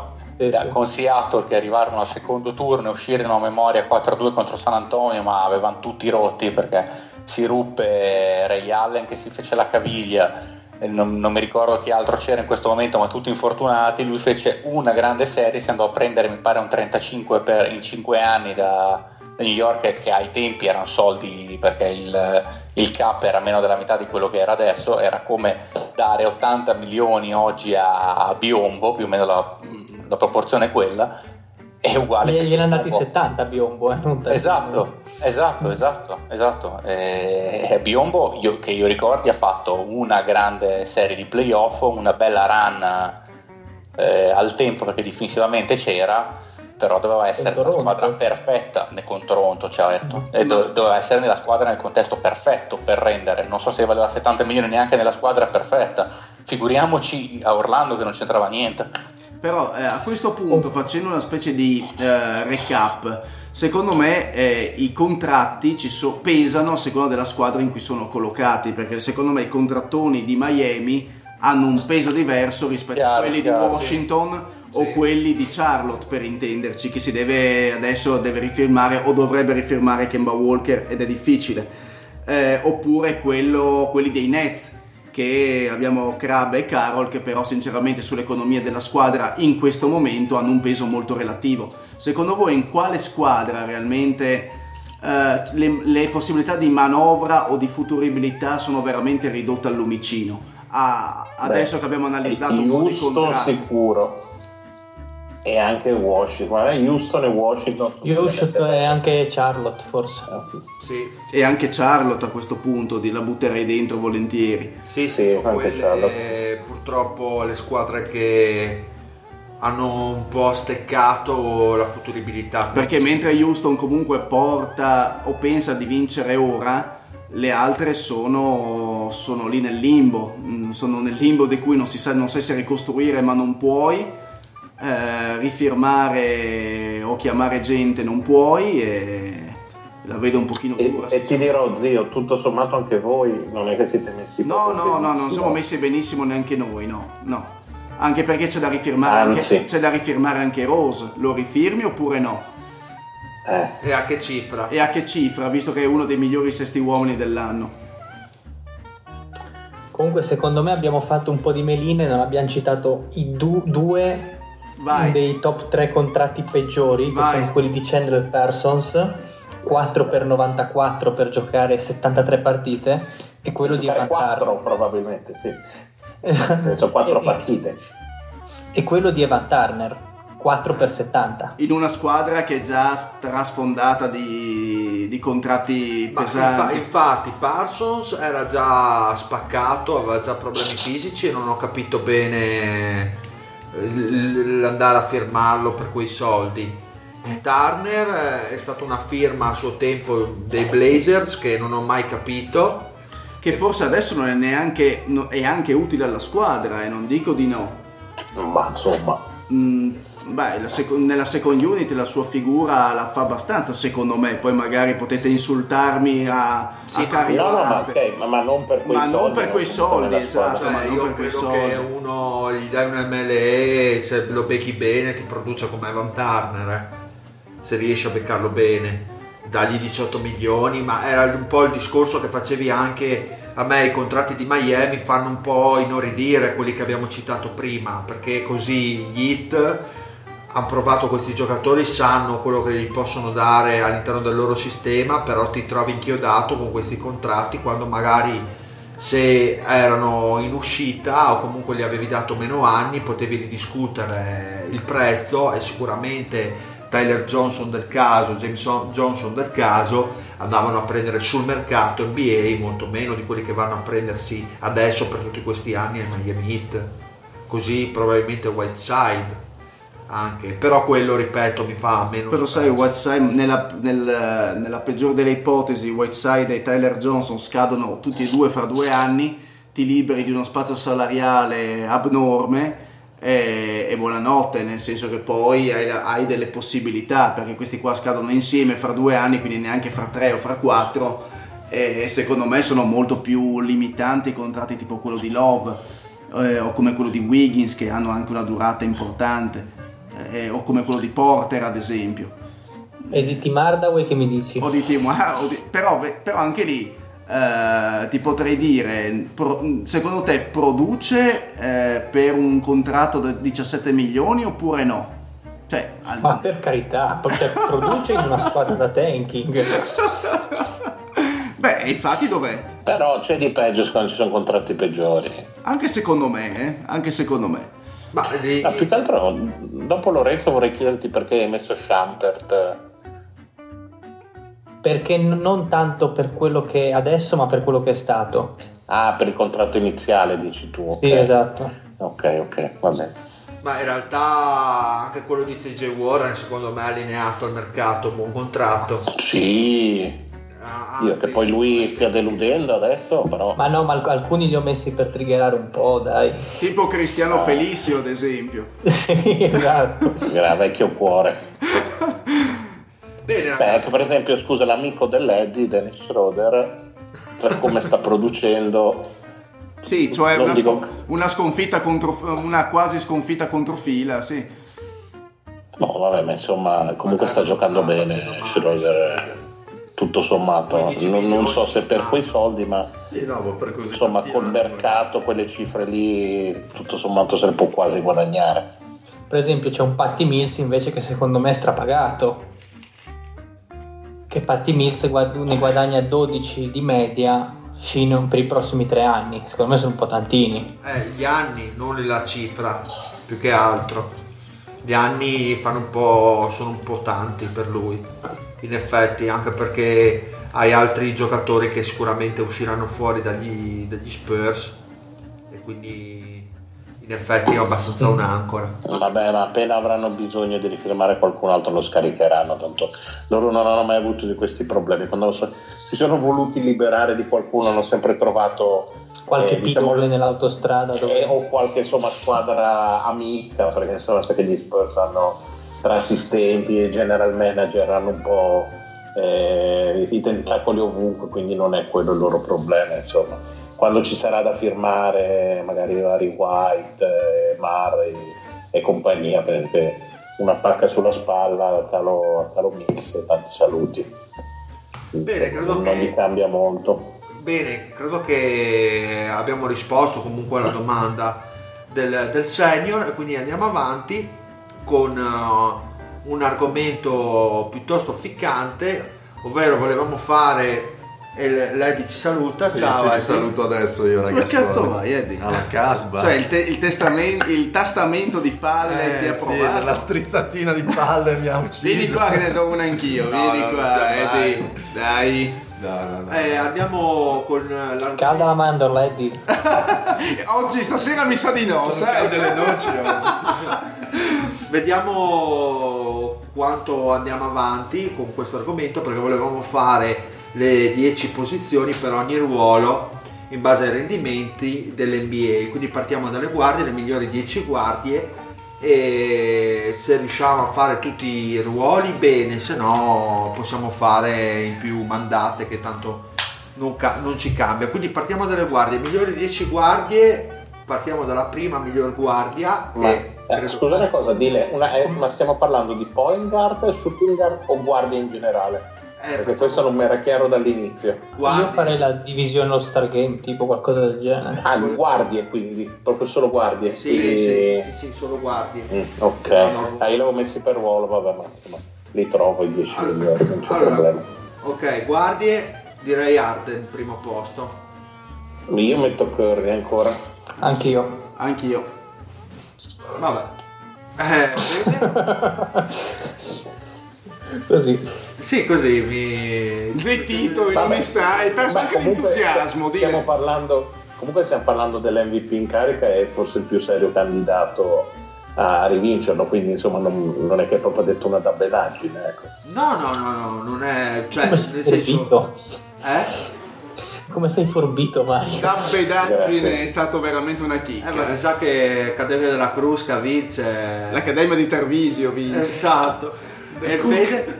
Del Cook. E il Fede? E il Fede Il Fede mi sa che è gatto come per la prendere il gatto. Ci sono, ci sono, ci Eccolo, sono. eccolo. No, io ho messo anch'io Curry. Forse perché sto sottovalutando quello che sta facendo Arden perché comunque ritengo che sia forse il migliore in assoluto ad ora per fare 40 di media in regular season perché è uno stile di gioco che è perfetto per fare quello, poi Sì. bisogna vedere. Poi può non piacere magari ehm, come sta giocando Arden, per esempio a me non, non sta facendo impazzire. A me non, in a me non fa impazzire, non, non metto in Però- dubbio che se dovesse andare avanti così, per il momento, sì. No, se dovesse andare avanti così sarebbe la migliore stagione offensiva dai tempi di 37 di Jordan. Sì, sì, no, Ci su quello sono- senza dubbio. È vero che sta predicando nel, Nel oltre il deserto, deserto, proprio su un pianeta disabitato. Eh, però sta predicando in una maniera che fa vincere le partite. Eh, infatti, quello dicevo, comunque è funzionale alla squadra, si torna al discorso di Westbrook di prima, questi sono 45, quelli che E sono immagina- punti di media, che spostano tanto, perché senza queste prestazioni avreste già abbandonato da parecchio la lotta playoff. Ma magari. Un saluto a Capelà.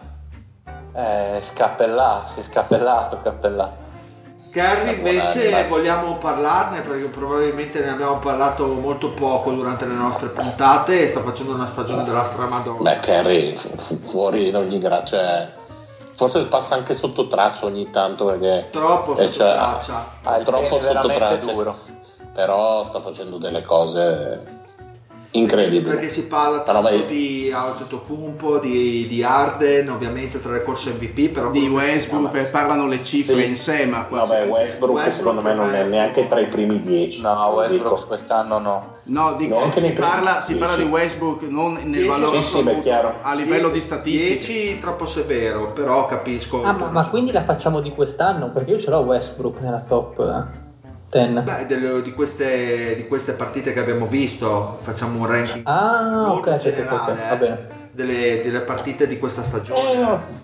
No, che, No, è che, ma cazzo, che- Lorenzo, che è il- saltato un po' di partite di troppo. Ma Lorenzo, ipotizzi il gioco, il giochino e dopo non mi sei... No, l'ho ipotizzato io, quindi... No, io non ho ipotizzato niente. Ma volevo darti delle colpe perché il deal è qua di fronte a me Quindi- e ho paura quindi- di ritorsioni. Quindi Arden, primo, se dobbiamo fare il computo delle partite saltate, confronto a Kerry. Ma comunque a me va bene qualsiasi soluzione tra Arden e Curry prima. e No, io, io l'ho inteso comunque come più forte questa stagione. Stagione, non sono Sì, andato sì, a fare sì. la corsa dell'MVP. No, No, quindi quindi, questa cioè, stagione- ti- nel senso, io devo fare la squadra, il primo che prendo è Kerry. Anch'io. Sì, eh, io, io parlo per come, come vedo io in quel ruolo il giocatore, quindi per Anche che- perché Sì, sì. nonostante l'infortunio che le ha fatto saltare le partite a dicembre, e Curry comunque al suo ritorno ha mantenuto degli standard eccezionali e secondo me adesso come adesso non me ne voglia Durant sta tirando abbastanza avanti la carretta nonostante certe Vabbè. disfunzionalità eh, voglio dire quindi non è che avete fa- avuto un pensiero eh, diciamo negativo anzi ripeto passa forse troppo sotto traccia Sì, è uno che sta- Ma ribadisco, se Curry vincesse l'MVP quest'anno, nessuno dovrebbe avere niente da No, dire. è uno che sta No. tirando col 45% da 3 con 11 tentativi a partita. Sì, ma stiamo, esatto, stiamo parlando di uno che mette cin- più di 5 triple di media a partita. Allora, la col Bibbia delle 45.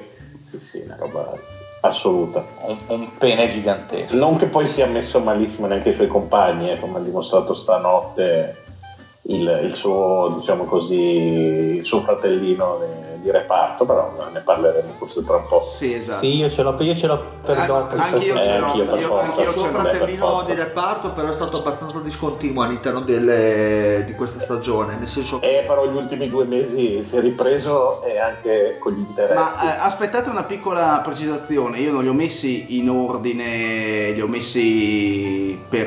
Eh, È una, è una top, zio. come- Ah, Ah, no. una top No, nel senso che nella top, cioè eh, non, non in questi Sì, top... e neanche io messi No, in eh. sparso in realtà. Ah, ok, sommato. perfetto. Vabbè, ma Cioè, no, era- anche perché li avevo fatti per ruolo, quindi Ma È la Ah, top, non è la top. Eh, esatto. ma comunque ci ragioniamo insieme poi eh Sì, esatto, dobbiamo trovare E- diciamo, e il quello, e quello. Vabbè, il- ah, quindi 1-2 molto fluido Curry Arden. esatto Sì, perfetto ottimo Lorenzo quindi andiamo al terzo Ecco qua vi Io. Kyrie. Kyrie, eh, bravo. Eh, zio O Kyrie o Lillard, uno dei due. Io ho messo, io ho messo Thompson. No, tra, No. tra Kyrie e Lillard eh, Io io, Lillard. prendo Kyrie. Kyrie, mm, anch'io. io ho Lillard invece perché Ma mi stanno bene tutti e due, nel senso Portland ci sta come eh, come posizione. al solito Io riesce- prendo John Wall, chiaramente più forte.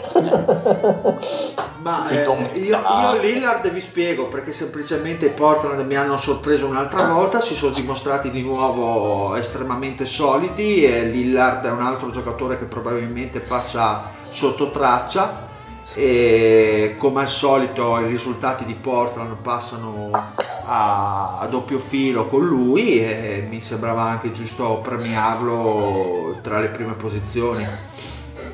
Visto che sono saltati Westbrook, visto che eh, Paul non si può parlare, eccetera, eccetera, direi che Lillard sotto Kyrie, perché comunque Boston, nonostante le sue prestazioni gargantuesche, ha avuto anche delle difficoltà e certe difficoltà passano anche nel suo, nel suo modo di giocare.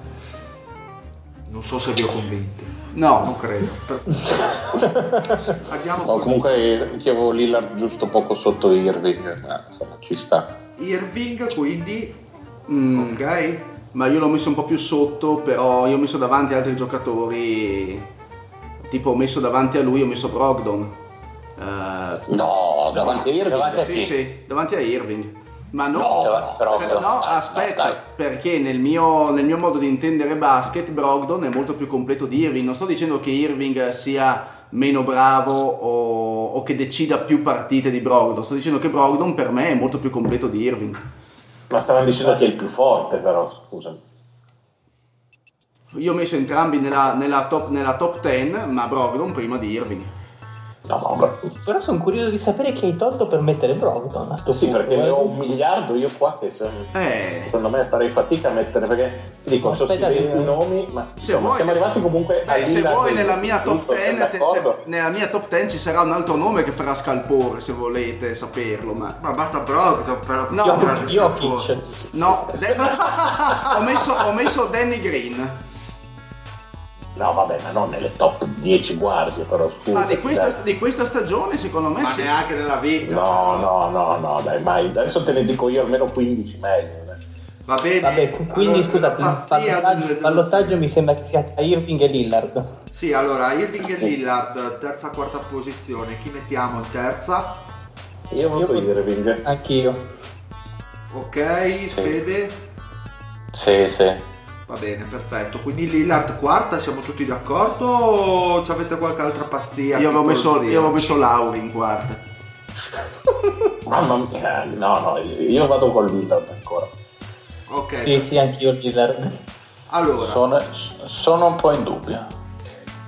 Ecco, da qui in poi però ci si può scannare. No, Fede, sei in dubbio per la quarta di Lillard? Forse sì, perché mi piace tantissimo Lillard, ma non so se nonostante tutto, in base a chi prenderei prima, non so se prenderei prima Clay Thompson. No, Clay. Thompson lo prenderei anch'io prima, però secondo me ci Ma sta. sapete che io non c'ero neanche nella mia top 10 Clay Thompson? Ma no, dai, come no? Eh, non. Veramente? Sì. Ma se bisogna Mi stupisce valutare. sta cosa. No, allora, se bisogna Eh valutare. mi sembra di essere puntati, tornati ai tempi delle puntate del Beppe in cui ai tempi del giochino lui fa cos'è il giochino? Me lo spiegate? No, però se dobbiamo fare un'analisi di- delle prestazioni che partono all'inizio stagione sino ad ora, diciamo che Thompson è stato molto più discontinuo. No, dai, ci, ci sta, dai. Ma Infatti, per quello lo metto Non vedo, non è. Vi faccio passare Irving perché effettivamente. No, lui- stavolta mi convinci, Dile, dai, è stato più continuo Lillard, prendo Lillard. Ok, quinta posizione. Io vado con Thompson. E io vado con Thompson qua. Io ho Kemba. Anch'io Kemba. Tutta la vita. Eh, che è calato tanto però Kemba, cioè è iniziato a bestia e... Lo zio chi ha di Vincenzo? Westbrook. Io ho Westbrook se ti, se ti Credo di aver visto Aradori nel suo... Ma quello dei polli. Sì, esatto, polli, i famosi polli a radoni. che ti rilanciano dietro. Vi facciamo Eh, anche Westbrook è interessante però lì. Allora, eh. vi metto tre nomi. No? Eh, sì. Allora, che cazzo ridi, Mario? Allora, vi metto tre nomi, adesso decidiamo, discutiamo eh, Va questo bene. ranking e le posizioni. Allora, abbiamo Kemba alla quinta, sesta Thompson e settima, eh, l'avete detto adesso, la guardia Westbrook? Westbrook, bravo, grazie mille. Quindi adesso... Ma allora io ci butterei dentro anche Oladipo. O la Dipo? Ah, stavo per dirlo. Infatti secondo me una stagione di Ci sta. Oladipo non ha tanto da invidiare a... No, sono d'accordo con voi. Ottava Oladipo, adesso discutiamo sulle posizioni. Quindi, Ma Kemba mm, sono d'accordo col Fede perché comunque è calato e, e secondo me è una situazione in cui eh, diciamo mm, vicina a Thompson nel senso che esatto, a parti invertite. a parti invertite poi abbiamo Westbrook che eh, nonostante la tripla doppia infortunio eccetera anche lui è stato molto discontinuo e poi abbiamo invece Oladipo che è uno che ha avuto Che ha saltato, un insomma, ha saltato un paio di settimane anche lui. ha saltato un paio di settimane Adesso anche sì.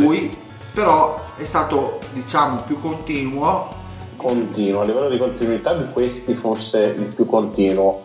Esatto. E- E- perché gli altri hanno avuto più alti e bassi, e però hanno diciamo- avuto più e diciamo forse. per portare arco alle sue fre- eh, frecce al suo arco, eh, Indiana, le fortune di Indiana passano essenzialmente da Oladipo, così come Kemba. Invece Thompson e Westbrook sappiamo che sono stati altri che hanno tirato la carretta. Quindi per cui facendo questo ragionamento Per portare acqua al mulino di Kemba, secondo me i picchi di lui e di Thompson sono abbastanza comparabili, forse addirittura di più quel maggiore quello di Kemba, però la fase di down secondo me è stata molto più pesante quella di Clay Thompson rispetto a quella che adesso ha Kemba. Vero, Cioè, non- però c'è sempre il fatto che Thompson ti dà le cose sui due lati del campo Esatto, rispetto agli altri. esatto. Su queste le cose che ho valutato anch'io nei, nei giocatori. Thompson ti dà, ti dà- anche quando ha avuto il momento inizio stagione. Allora andiamo, andiamo per fare ordine a esclusione. Tra Kemba, Thompson, Westbrook e Oladipo, qual è, quello qual è quello che viene buttato fuori per una quinta posizione ipotetica? Westbrook, secondo me. Ok, perfetto, tutti d'accordo? No, no. anche essere d'accordo. No, io no, io no, ma. Lo zio non è Io d'accordo? Kemba, sinceramente terrei Westbrook. Eh, invece Mario e Lorenzo sono d'accordo, eh, Fede? Eh, in, questa stagione, in, quest- in questa stagione forse, forse Westbrook. Ok, perfetto. Quindi sappiamo che Westbrook in ogni caso arriva all'ottava posizione. Ok. Cioè fa capire comunque che stagione stanno facendo tutti gli altri perché stiamo parlando sempre di uno che ha la tripla media di sono, doppia. sono il top Esatto, 10, tripla, cioè sono i alla top tripla media di doppia. Sì, tripla doppia di media, vabbè, quello lì. Quindi insomma. abbiamo Oladipo Ho fatto il Thompson, mix max in quindi abbiamo del, Oladipo Thompson e Walker. Io butto giù Thompson. Sono d'accordo con Lorenzo. Io Walker. Anch'io. Se io al, al pelo butto giù Walker, preferisco, preferisco Thompson. Ok, perfetto. Quindi abbiamo Walker alla settima posizione. Ottimo. E qua ci siamo. E quindi abbiamo Oladipo e Thompson. Io voto Thompson No, prima di Oladipo e Oladipo. Ah, fra i due. Anch'io ok. so. Oladipo. Beh, io direi sicuramente Thompson prima di Oladipo. Io voto Oladipo invece prima di Thompson. Anch'io voto Oladipo. Zion. Mm, a me come giocatore Oladipo non piace molto, però se devo parlare di livello di continuità tra i due ti direi tengo Oladipo. Ok. Anche se sinceramente non...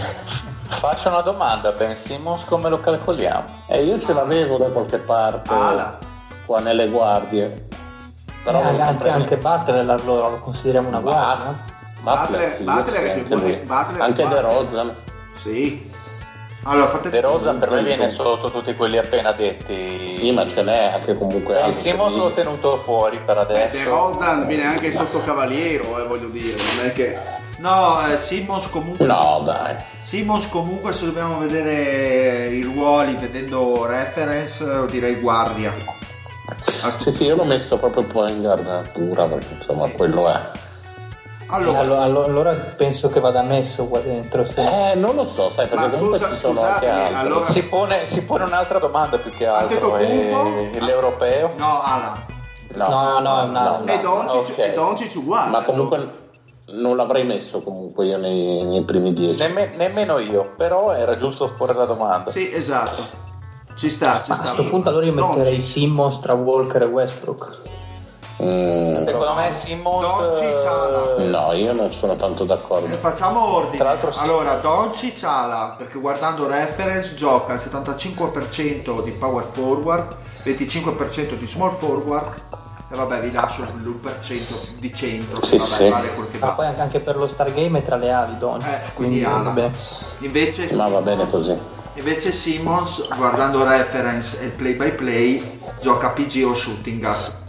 Quindi è, è già più onesto. Beh, bello. Gioca a guard perché shooting eh, C'è poco, c'è pochissimo direi. Vabbè, ho capito, per farci Sì, la sì, posizione. Va bene una due, battuta. posizione 2, va bene.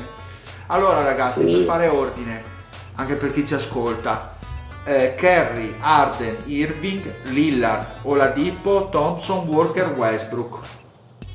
Ok, siamo a Quindi 8. matto 8. Io A me andrei agli altri quest'anno due. sembra così alto la Dipo. Troppo alto? Beh, è la mia opinione ovviamente. A me sembra que- se- que- quest'anno mi sembra, forse l'anno scorso non avrei niente da dire, anzi si poteva mettere forse anche davanti a, a Lillard, però quest'anno secondo me è calato un bel po'. Vabbè. Oh, ma comunque ci sono anche i risultati di squadra che secondo me. Sì, sì, no, op- opinione assolutamente mia, però è calato come punti segnati, come percentuale del campo, No, come true shooting, meno partite giocate, secondo me è un po' sulla fiducia. Un polemico fede. No, no, non ha posizione ragazzi, sotto Westbrook, quindi Simmons. Eh, ce n'è, pare- ce n'è parecchie. eh, Io, se volete sapere, se volete ridere un po', io ho messo True Holiday. Ah, beh, questo già meglio. Beh, me l'ero Eh, dimenticato. dai, ma non, non è così brutta, No, però. dai. No, non è così già brutto. Ne metterei altri davanti, però insomma. Io, per esempio, Bill. Eh, Middleton. Dimenticatissimo. eh, questa te la, ve la metto. Bill, Holiday. Eh no, Queste- secondo me queste- sì, Simmons. colpevolmente dimenticato Simmons. Bradley Beal in effetti. Scusate, Ma io ce l'avevo. Beh, la stagione di Bradley Bill non è superiore a quella di Oladipo. Comunque, se posso dire, scusate Sì, una piccola però, parentesi. però vale sempre il discorso di squadra. Di squadra. Cioè, Washington fa fatica. Piccola parentesi sul sito NBA, eh, Doncic è messo fra le guardie, se ti può solamente, visto che hai citato prima Basketball Reference, sul, eh, sul sito NBA è messo tra le guardie. Sì, Doncic. ma lo star è chiamato in Sì, sì, sì, sì, boh, era solamente così una Ah, piccola... Sono bipolari quelli dell'NBA. Eh, è così, eh, ce l'ho sotto mano ed è nelle guardie. Comunque, Allora, Bill Holiday, Simmons, poi De Rosan, De Rosa, ci sta. Butler, Butler, Butler, Middleton. no, è un'ala, mi sembra Io considerato. forse metterei Middleton prima di Butler perché nonostante tutto ha fatto un gran casino a Minnesota, a, a, a- a Philadelphia ha messo dei gran game winner, quello che volete, però la chimica non è ancora a posto. Non so, Ed è anche guarda. Per colpa sua comunque. E comunque rima- rimarrebbero fuori Murray, McCollum, Mitchell, Booker. Eh beh, quelli lì stanno. Derek. White, però- a San, Derek White a San Antonio. Vabbè, ma Vabbè, su- prima Fox, su- adesso dico, dai, scusami, sì, eh, adesso un po' per sì. campanilismo, ma No, no, Stiamo- sono d'accordo, sono d'accordo con Mario. Cioè, Fox è sopra Derek White tutta la vita. Boh, c'è anche... Ma no, ma la mia era una trollata. Ah, ok. No, eh, eh, che non ti capiamo, no, pensiamo eh, sempre... Abbiamo già, ragazzi, abbiamo già abbastanza nomi secondo me per le prime Sì, ce n'è. Allora, Bill Holiday, Simmons, De Rosa, Butler. Murray, Fra que- Booker, fra questi- lì no. Fra questi diciamo... Bill e Simmons per me. Per me Bill e De Rosan.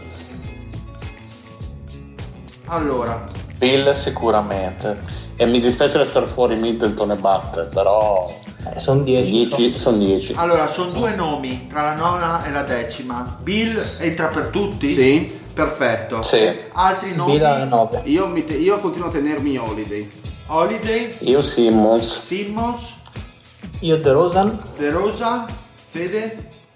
dai 5 diversi così facciamo pari merito. Eh no, forse, forse anche io De Rosa. De Rosa Grande. E io dico Simmons. Quindi E decidiamo. due De Rosa se ne... No. Quindi decido io, che sono No. l'unico a aver detto uno diverso. Ah, no, ma no, Vai. facciamo tra, facciamo Sì, tra sì. De Rosa, no, facciamo tra De Rosa e Simmons. Perché sono due Ma due perché pari. tre? Sono due due pari. Non fate casino. Eh. Due da una parte, due dall'altra. Quindi per il decimo posto De Rosa non Simmons. Ma a questo punto io, io metterei Simmons. E allora Simmons, punto. Eh, sì, era l'unico che non aveva detto uno di questi due nomi, lo zio. quindi- Eh sì. Sì, Ok, perfetto. Quindi se ci siamo allora. Ok.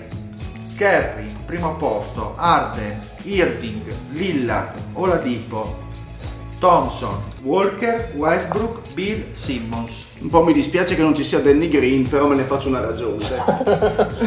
No, ti dovrebbe dispiacere che non ci sia Brogdon. Beh, è meglio Brogdon di, di Danny Green, Beh, decisamente. comunque No, aspetta, adesso noi ridiamo, ma Brogdon sta facendo tolto? una stagione al tiro incredibile. Eh, ho capito, ma voi mi ridete in faccia, brutti bastardi. No, ma io lo sto. Io peroro la tua causa. Ma se Eh, mi hai riso, ma, ma se mi hai dato del coglionazzo fino a un secondo fa, maledetto Vabbè, ma Tarvisiano. per ridere, insomma, però insomma, facciamo un po' Guarda, ridere. sembri uno di Tolmezzo, sì. Ma nomi. chi stiamo parlando? Scusa. Di Brogdon, sempre inudito il mezzo. Vabbè, ma. Brogdon vale Bill e Simmons. Ma no, chiaramente no, però. Che... Però comunque uno che tira, eh, tira il 99% ai liberi, quanto sta tirando? Ne ha sbagliati due, mi pare, quest'anno. Tre. Allora, eh, giusto così per curiosità, poi chiudiamo. Mi date un nome ficcante che avreste voluto mettere per parlare un po' di, questi gio- di questo giocatore, di uno dei giocatori che sono usciti fuori dal- dalla top 10? Che avreste voluto mettere? Beh, Io l'ho già detto, quindi. Mm. ok. Io forse Booker. Infatti stavo chiedendo chi di voi vorrebbe proporre Booker in questa lista. ma l'avevo nominato, ma Più che altro se si fa un discorso di questa stagione, boh, mh, guardandola mi convince sempre di meno Westbrook. In questi, in- nelle prime 10. parla di Booker invece, rendimento, perché poteva, avrebbe potuto entrare nella top 10. Ma secondo me Booker sostanzialmente è stato eh, penalizzato dall'entrata in questa classifica dagli infortuni, perché non ne ha giocate tantissime, però a livello di cifre comunque ne sta mettendo, sta giocando veramente bene, cioè segna è anche penalizzato dal contesto in cui gioca. Insomma, l'unica squadra dell'Ovest Eh. non competitiva. Esatto, però cioè, comunque riesce a fare quanto? Quasi 25 a partita e come, come leadership io lo vedo, lo vedo molto molto migliorato, non so Dile te che lo guardi. L'unica cosa che vorrei chiedere anche a te, Dile, eh, che avrai visto sicuramente un certo di partite Sì. di, di Booker, ma eh, questa sua crescita che paventavamo all'Arden, un po' come combo guard, sta avvenendo oppure no? Ma sì, secondo me sta avvenendo perché comunque le letture eh, per i passaggi sono migliorati molto. Ci sono, cioè, eh, l'Arden eh, che si è evoluto ai Rockets comunque aveva già un bel po' di anni eh, di esperienza NBA, ma anche di, di lavoro sul suo fisico e sul lavoro del controllo del corpo, cosa che Booker sta imparando piano piano. Per dire, tutti questi infortuni che ha avuto nell'ultimo periodo, diciamo che ehm, la società ha detto che sono delle cose che fisiologiche, perché il lavoro su cui è stato messo sotto pressione Booker è aumentato in, eh, in questa stagione appunto perché si vuole creare quel giocatore che diventi un faro della franchigia. Quindi anche a livello fisico lui si è, ha lavorato molto quest'estate per riuscire a tener botta ad, ad alti livelli per una stagione NBA il fatto è che per arrivare al computo di questo processo ci sono tante caselline da mettere vicino, che però lui sia migliorato confronto all'anno scorso, questo, sia, questo credo che sia sotto gli occhi di tutti. Ci sono delle cose da mettere a posto, ma credo che possa essere funzionale. Poi dipende un attimino da... perché ne sento in realtà... um, divide ancora molto perché ci sono gente, c'è gente molto convinta che possa essere come un Arden o una versione anche minor di Arden ma andrebbe bene comunque e tanti altri dicono vabbè eh, è, è ovvio che lui il main ball handler perché tutti gli altri sono, sono immondizia da quel punto di vista e quindi gioco forza devono fare questa cosa. Aspettiamolo di vederlo anche vicino a un giocatore che da una point guard che sia di livello NBA che secondo me come cosa ci sta però che stia migliorando credo che sia chiaro Eh, Cioè, secondo me i, i tempi del passaggio sono notevolissimi, sono molto migliori rispetto all'anno scorso. sì Cioè, come gestisce palla, soprattutto sul pick and roll centrale e sulle opzioni che riesce a trovare sugli angoli, sugli scarichi, mi sembra molto molto bravo. Mi sembra cresciuto molto sotto questo aspetto e ha più consapevolezza proprio di quello che succede in campo. Io dico solo per chiuderla, per farla breve, che per arrivare a livello di Arden non, non ci metti un anno, soprattutto a 22 anni. Ah, beh, no, certo. Quindi aspettiamo di vederlo crescere in questo senso. Eh, Magari anche con dei compagni un po' più all'altezza. magari anche con dei compagni più all'altezza. Vai. Anche perché insomma se, se gli altri iniziano a fare canestro magari crescono anche Eh. gli assist. eh, e quindi, Esatto. Insomma, Eh, quello sicuramente è un punto in più. Fede, Guarda, ehm, riguardo Booker, solo una cosa velocissima. Secondo me sta solo finendo di sviluppare il proprio fisico. Secondo me è già andato oltre tante aspettative tecniche. Io non mi aspettavo diventasse questo trattore di palla. Secondo me era fatto e finito per essere una pure man version di Kobe con anche un po' meno visione. Io già che sia arrivato a fare 5 assist a partita e poter essere il palleggiatore primario di una squadra, secondo me va oltre ogni rosea aspettativa, quindi rimarrà sempre una tassa difensiva secondo me per come è strutturato fisicamente, per quello che deve dare dall'altra parte, però secondo me per alcune cose è già oltre, deve mettere ancora a posto quelle che già si sapeva che aveva in faretra, cioè alcune scelte, eh, soprattutto alcune scelte della selezione di tiro, ma per poterlo vedere al proprio massimo secondo me non si può prescindere dal fatto che deve avere un altro fattore di palla più che buono, non decente, più che buono al suo fianco e poi vediamo. e col giocatore che avresti voluto mettere in classifica? Eh, io, guarda, avrei messo probabilmente Geru Holiday, avrei voluto mettere al pelo. Forse l'avrei messo tra gli oppure Donovan Mitchell, uno dei due. le- Geru Holiday perché secondo me è stato eccellente dal giorno 1, Mitchell eh, perché ha deluso un po' le prime 30 partite ma si è ripreso veramente alla grande ed è quello in potenza che ritroveremo nelle altissime posizioni in questa classifica se si è effettivamente sbloccato. Non per forza nelle prime 2-3, però posizioni alte.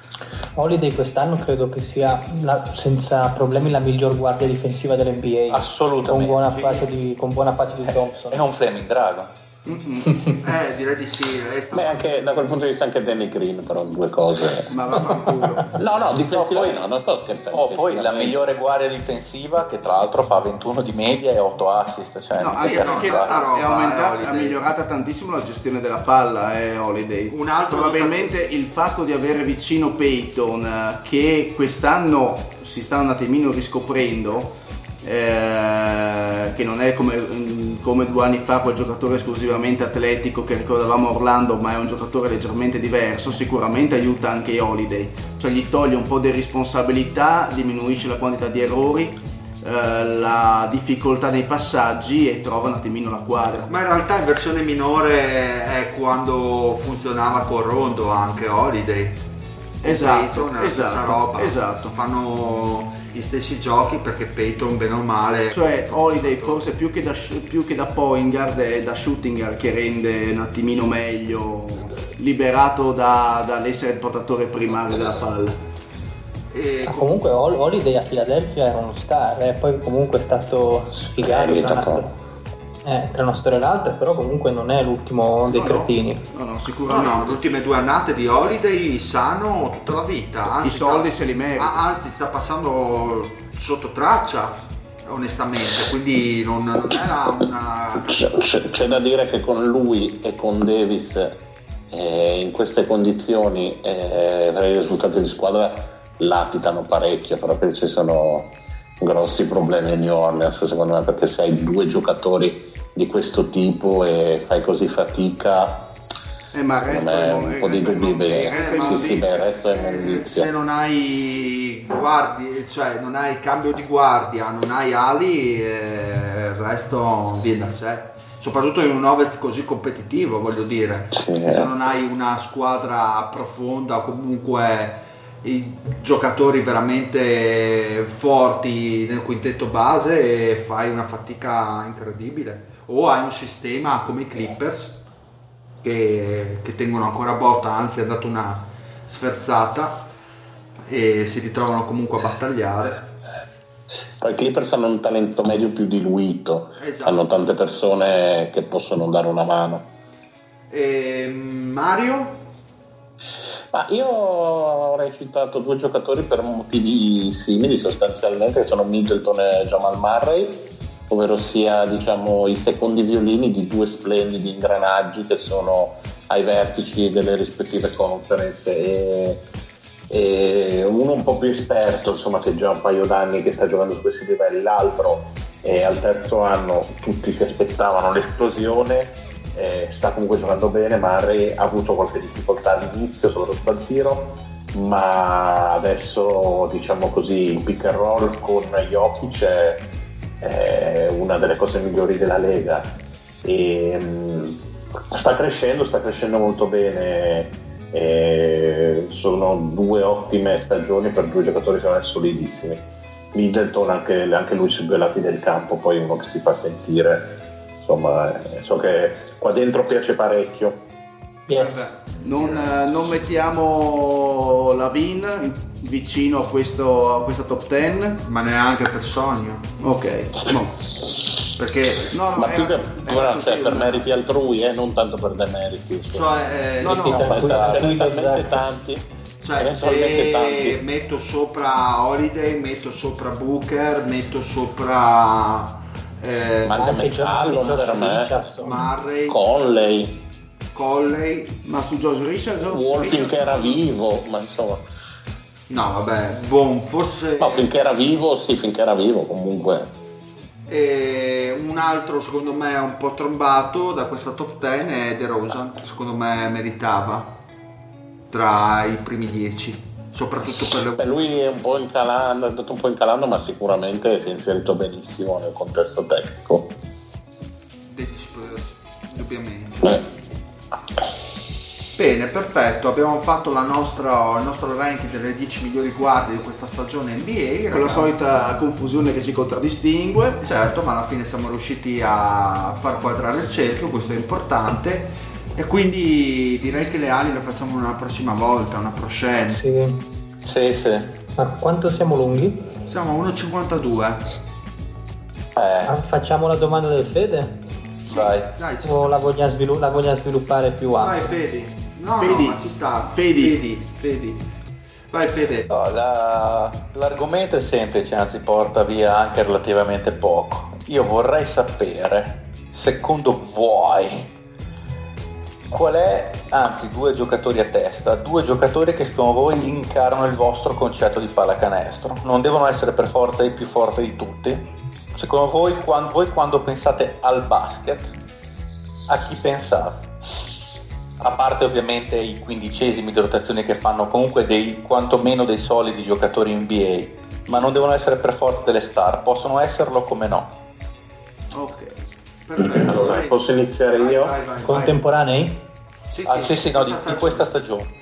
Allora, io ho un po' pensato a questa cosa e mm, diciamo così, eh, io ho sempre avuto un grosso, grosso debole per i tiratori e sostanzialmente mi ricordi di quando giocavo io a basket, fondamentalmente non potendo mai mettere la palla per terra, non essendo io capace, mi si chiedeva solamente di tirare e di difendere, quindi insomma il classico 3D moderno con pessimi risultati peraltro. E quindi diciamo che così la, mia tipologia di giocatore ideale vado con quello che per me è il top del 3D insomma penso si sia capito Clay Thompson. Eh, me, me l'hai da questo- rubato. da questo punto di vista perché insomma a livello tecnico niente da dire. E il fatto anche e soprattutto la forza mentale di essere uno dei giocatori top nel suo ruolo ma di mettersi comunque senza egoismi sempre al servizio della squadra. E questo sicuramente mh, è una cosa che me lo fa sicuramente ammirare. L'altro per motivi tutto sommato simili è un giocatore che mh, parte dal basso eh, contro, diciamo così, eh, il, tutto- ogni pronostico, dimostra che magari con l'intelligenza e con la tecnica si può sopperire a- ad altre mancanze e ci si può costruire una solidissima carriera NBA, anche con cifre di tutto rispetto, nonostante la natura magari ti abbia donato un fisico da ragioniere. eh, Ingalls.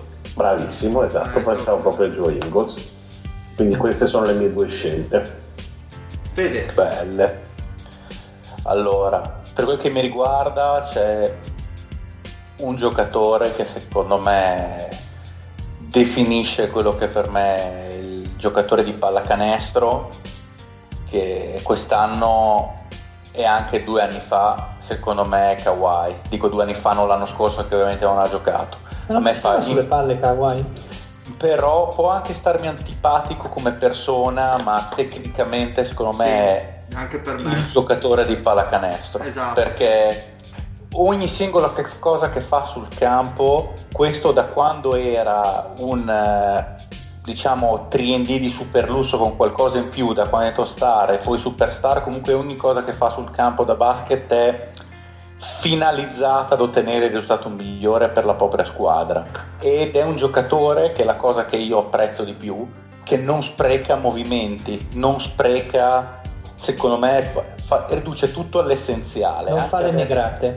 non fa le negrate è un negro senza negrate è, è denegrizzato e questa la tagliamo No, no, è come, bellissimo. eh, ovviamente, ma anche adesso che è diventato un grande giocatore di isolamento, al contrario di Arden che è funambolico, però e, e ovviamente anche Arden fa quello che fa perché è finalizzato a fare canestro, lo fa benissimo, però non spreca neanche un palleggio. Ka- Kawhi fa esattamente il numero di palleggi che gli serve per arrivare dove vuole non- e non ne usa uno di più.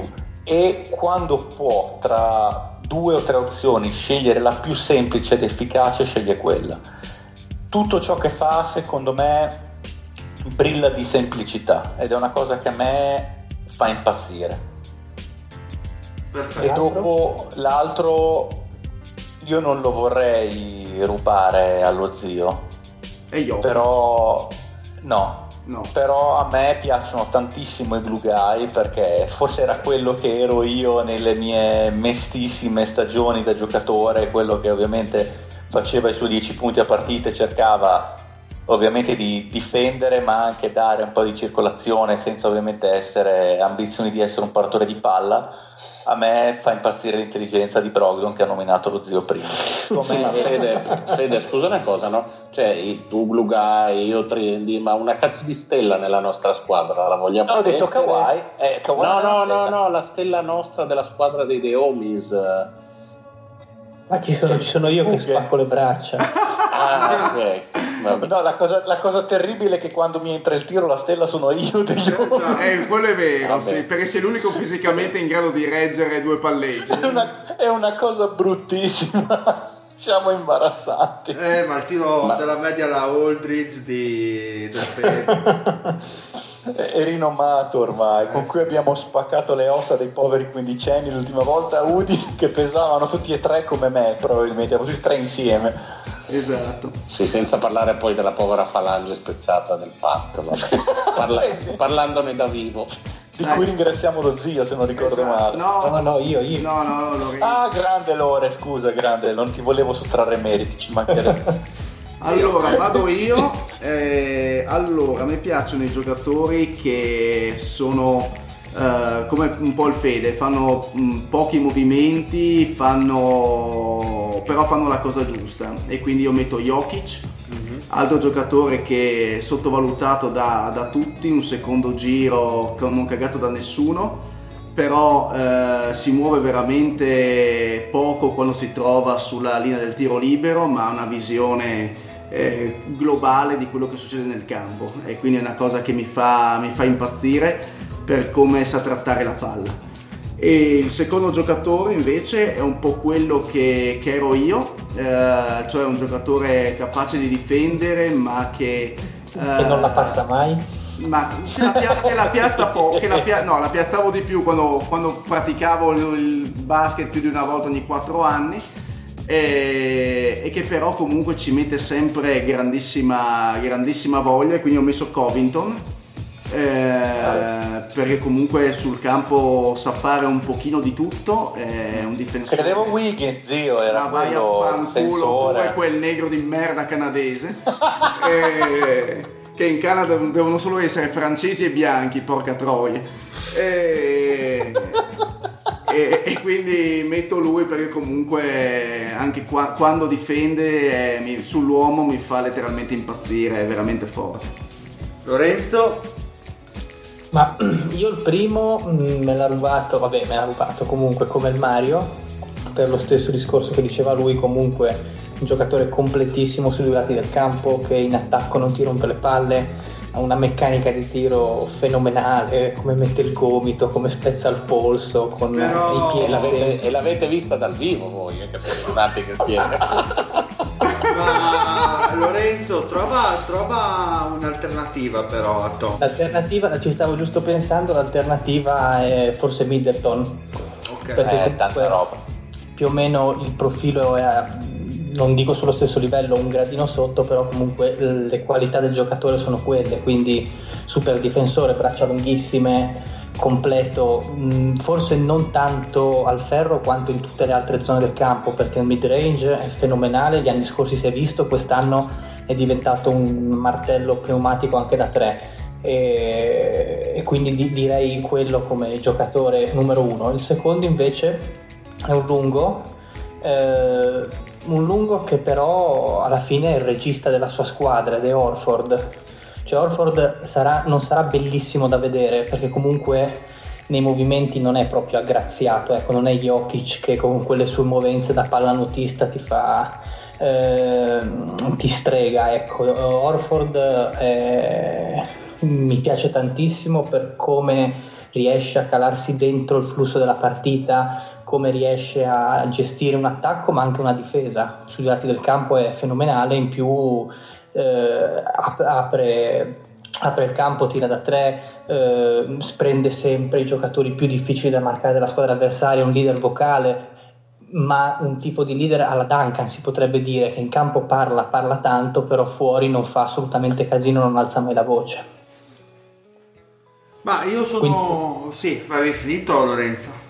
Sì, sì, ho finito lui e Middleton, direi Orford e Middleton. Ma io sono molto diviso, stavo riflettendo perché comunque Fede mi ha rubato la mia prima scelta che è Kawhi Leonard, sempre per tutte le motivazioni che, che ha detto Fede. Per me è proprio il paradigma totale del giocatore NBA eh, che vorrei vedere sempre comunque quindi non, mi, non vado a, diciamo, a parlare di, di Leonard, trovo subito le alternative e sicuramente tra i tanti nomi che mi è balenato dalla testa ero un po' indeciso tra Arden per il suo modo di giocare, passare, tiratore, insomma è, diciamo, è sempre l'esempio massimo del giocatore NBA per me, ma voglio mettere Westbrook perché nonostante peste e corna che abbiamo detto in questa puntata per il, per il ranking del top 10 è proprio il giocatore che voglio vedere io, nel senso che azzanna le partite sempre comunque, fisico bestiale e nonostante si sia parlato in maniera negativa della sua gestione di palla, eh, riesce comunque a innescare nei dish facili i giocatori, è vero non, non li porterà a migliorare all'interno del gioco di squadra, però comunque gli assist li fa e quindi c'è una cazzima totale ed è quello che vorrei vedere in un giocatore NBA. E secondo stavo pensando di mettere Durant, però vado con uno dei miei fetici di sempre, ovvero Irving, perché il, anche lì si tratta mh, per il mio amore dei tiratori, smooth sempre nelle sue giocate, sembra che faccia che tutto sia semplice per lui quando prende in mano la palla, la capacità di creare sempre le spazzature per il tiro facile e poi clutch, vedere le sue giocate clutch ne ha regalate in carriera, direi che metto lui, Irving, tra i miei top o comunque tra i giocatori di questa stagione che incarnano di più il, la mia visione di basket. Quindi, Perfetto. Alla grande ragazzi, quindi andiamo ai saluti. Ciao zio, Buonasera a tutti e soprattutto ai tastatori di palle. perfetto. Ciao Fede. Bella Lega, alla prossima. Ciao Mario. Buona serata a tutti, un saluto speciale al Cook. Ciao Lorenzo. Buonanotte a tutti, soprattutto alla mamma di Zagnolo. Un saluto anche dal Brava, Dile. brava, Tanta- tantissima roba. Eh, è un sa- Bestie schifose. Esatto. E un saluto anche dal Dile ragazzi e siccome mi piace solleticare gli ascoltatori, la prossima puntata c'è lo spittone, quindi Ah, c'è lo spittone, Però no, io, io sinceramente starei buono perché non sa mai Vabbè, io ho dei- ospitone. diciamo Eh, che io ho, dei- ho delle sensazioni non proprio po- positive, quindi non, non No, dico- vabbè, lo dico, dai, viene Patrick del medico. Esatto, ritorna per noi da Praga, sarà il nostro ospite. La Vabbè, prossima- ma ma la- lo lasciamo un indovinello per vedere se... No, no. No, no, no, no. Un indovinello per i Ah, nostri no, ascoltatori. diciamo che è un ex giocatore di basket. Eh, ecco. Patri del medico. non è lui comunque, non ha fatto parte Sì, come io sono un ex pornoatore più o meno. Però diciamo che ha a che fare con i media anche. Patri del medico. Ah, ok. Se dici che guadagna lavorando all'estero meno di uno scaricatore di porto napoletano, è Patri del medico. Ok. Comunque non è lui, ragazzi. E quindi alla prossima. Bella! Oh yeah! Tanto il Patrick. Speaking my heart like it really is. Cause I can't take another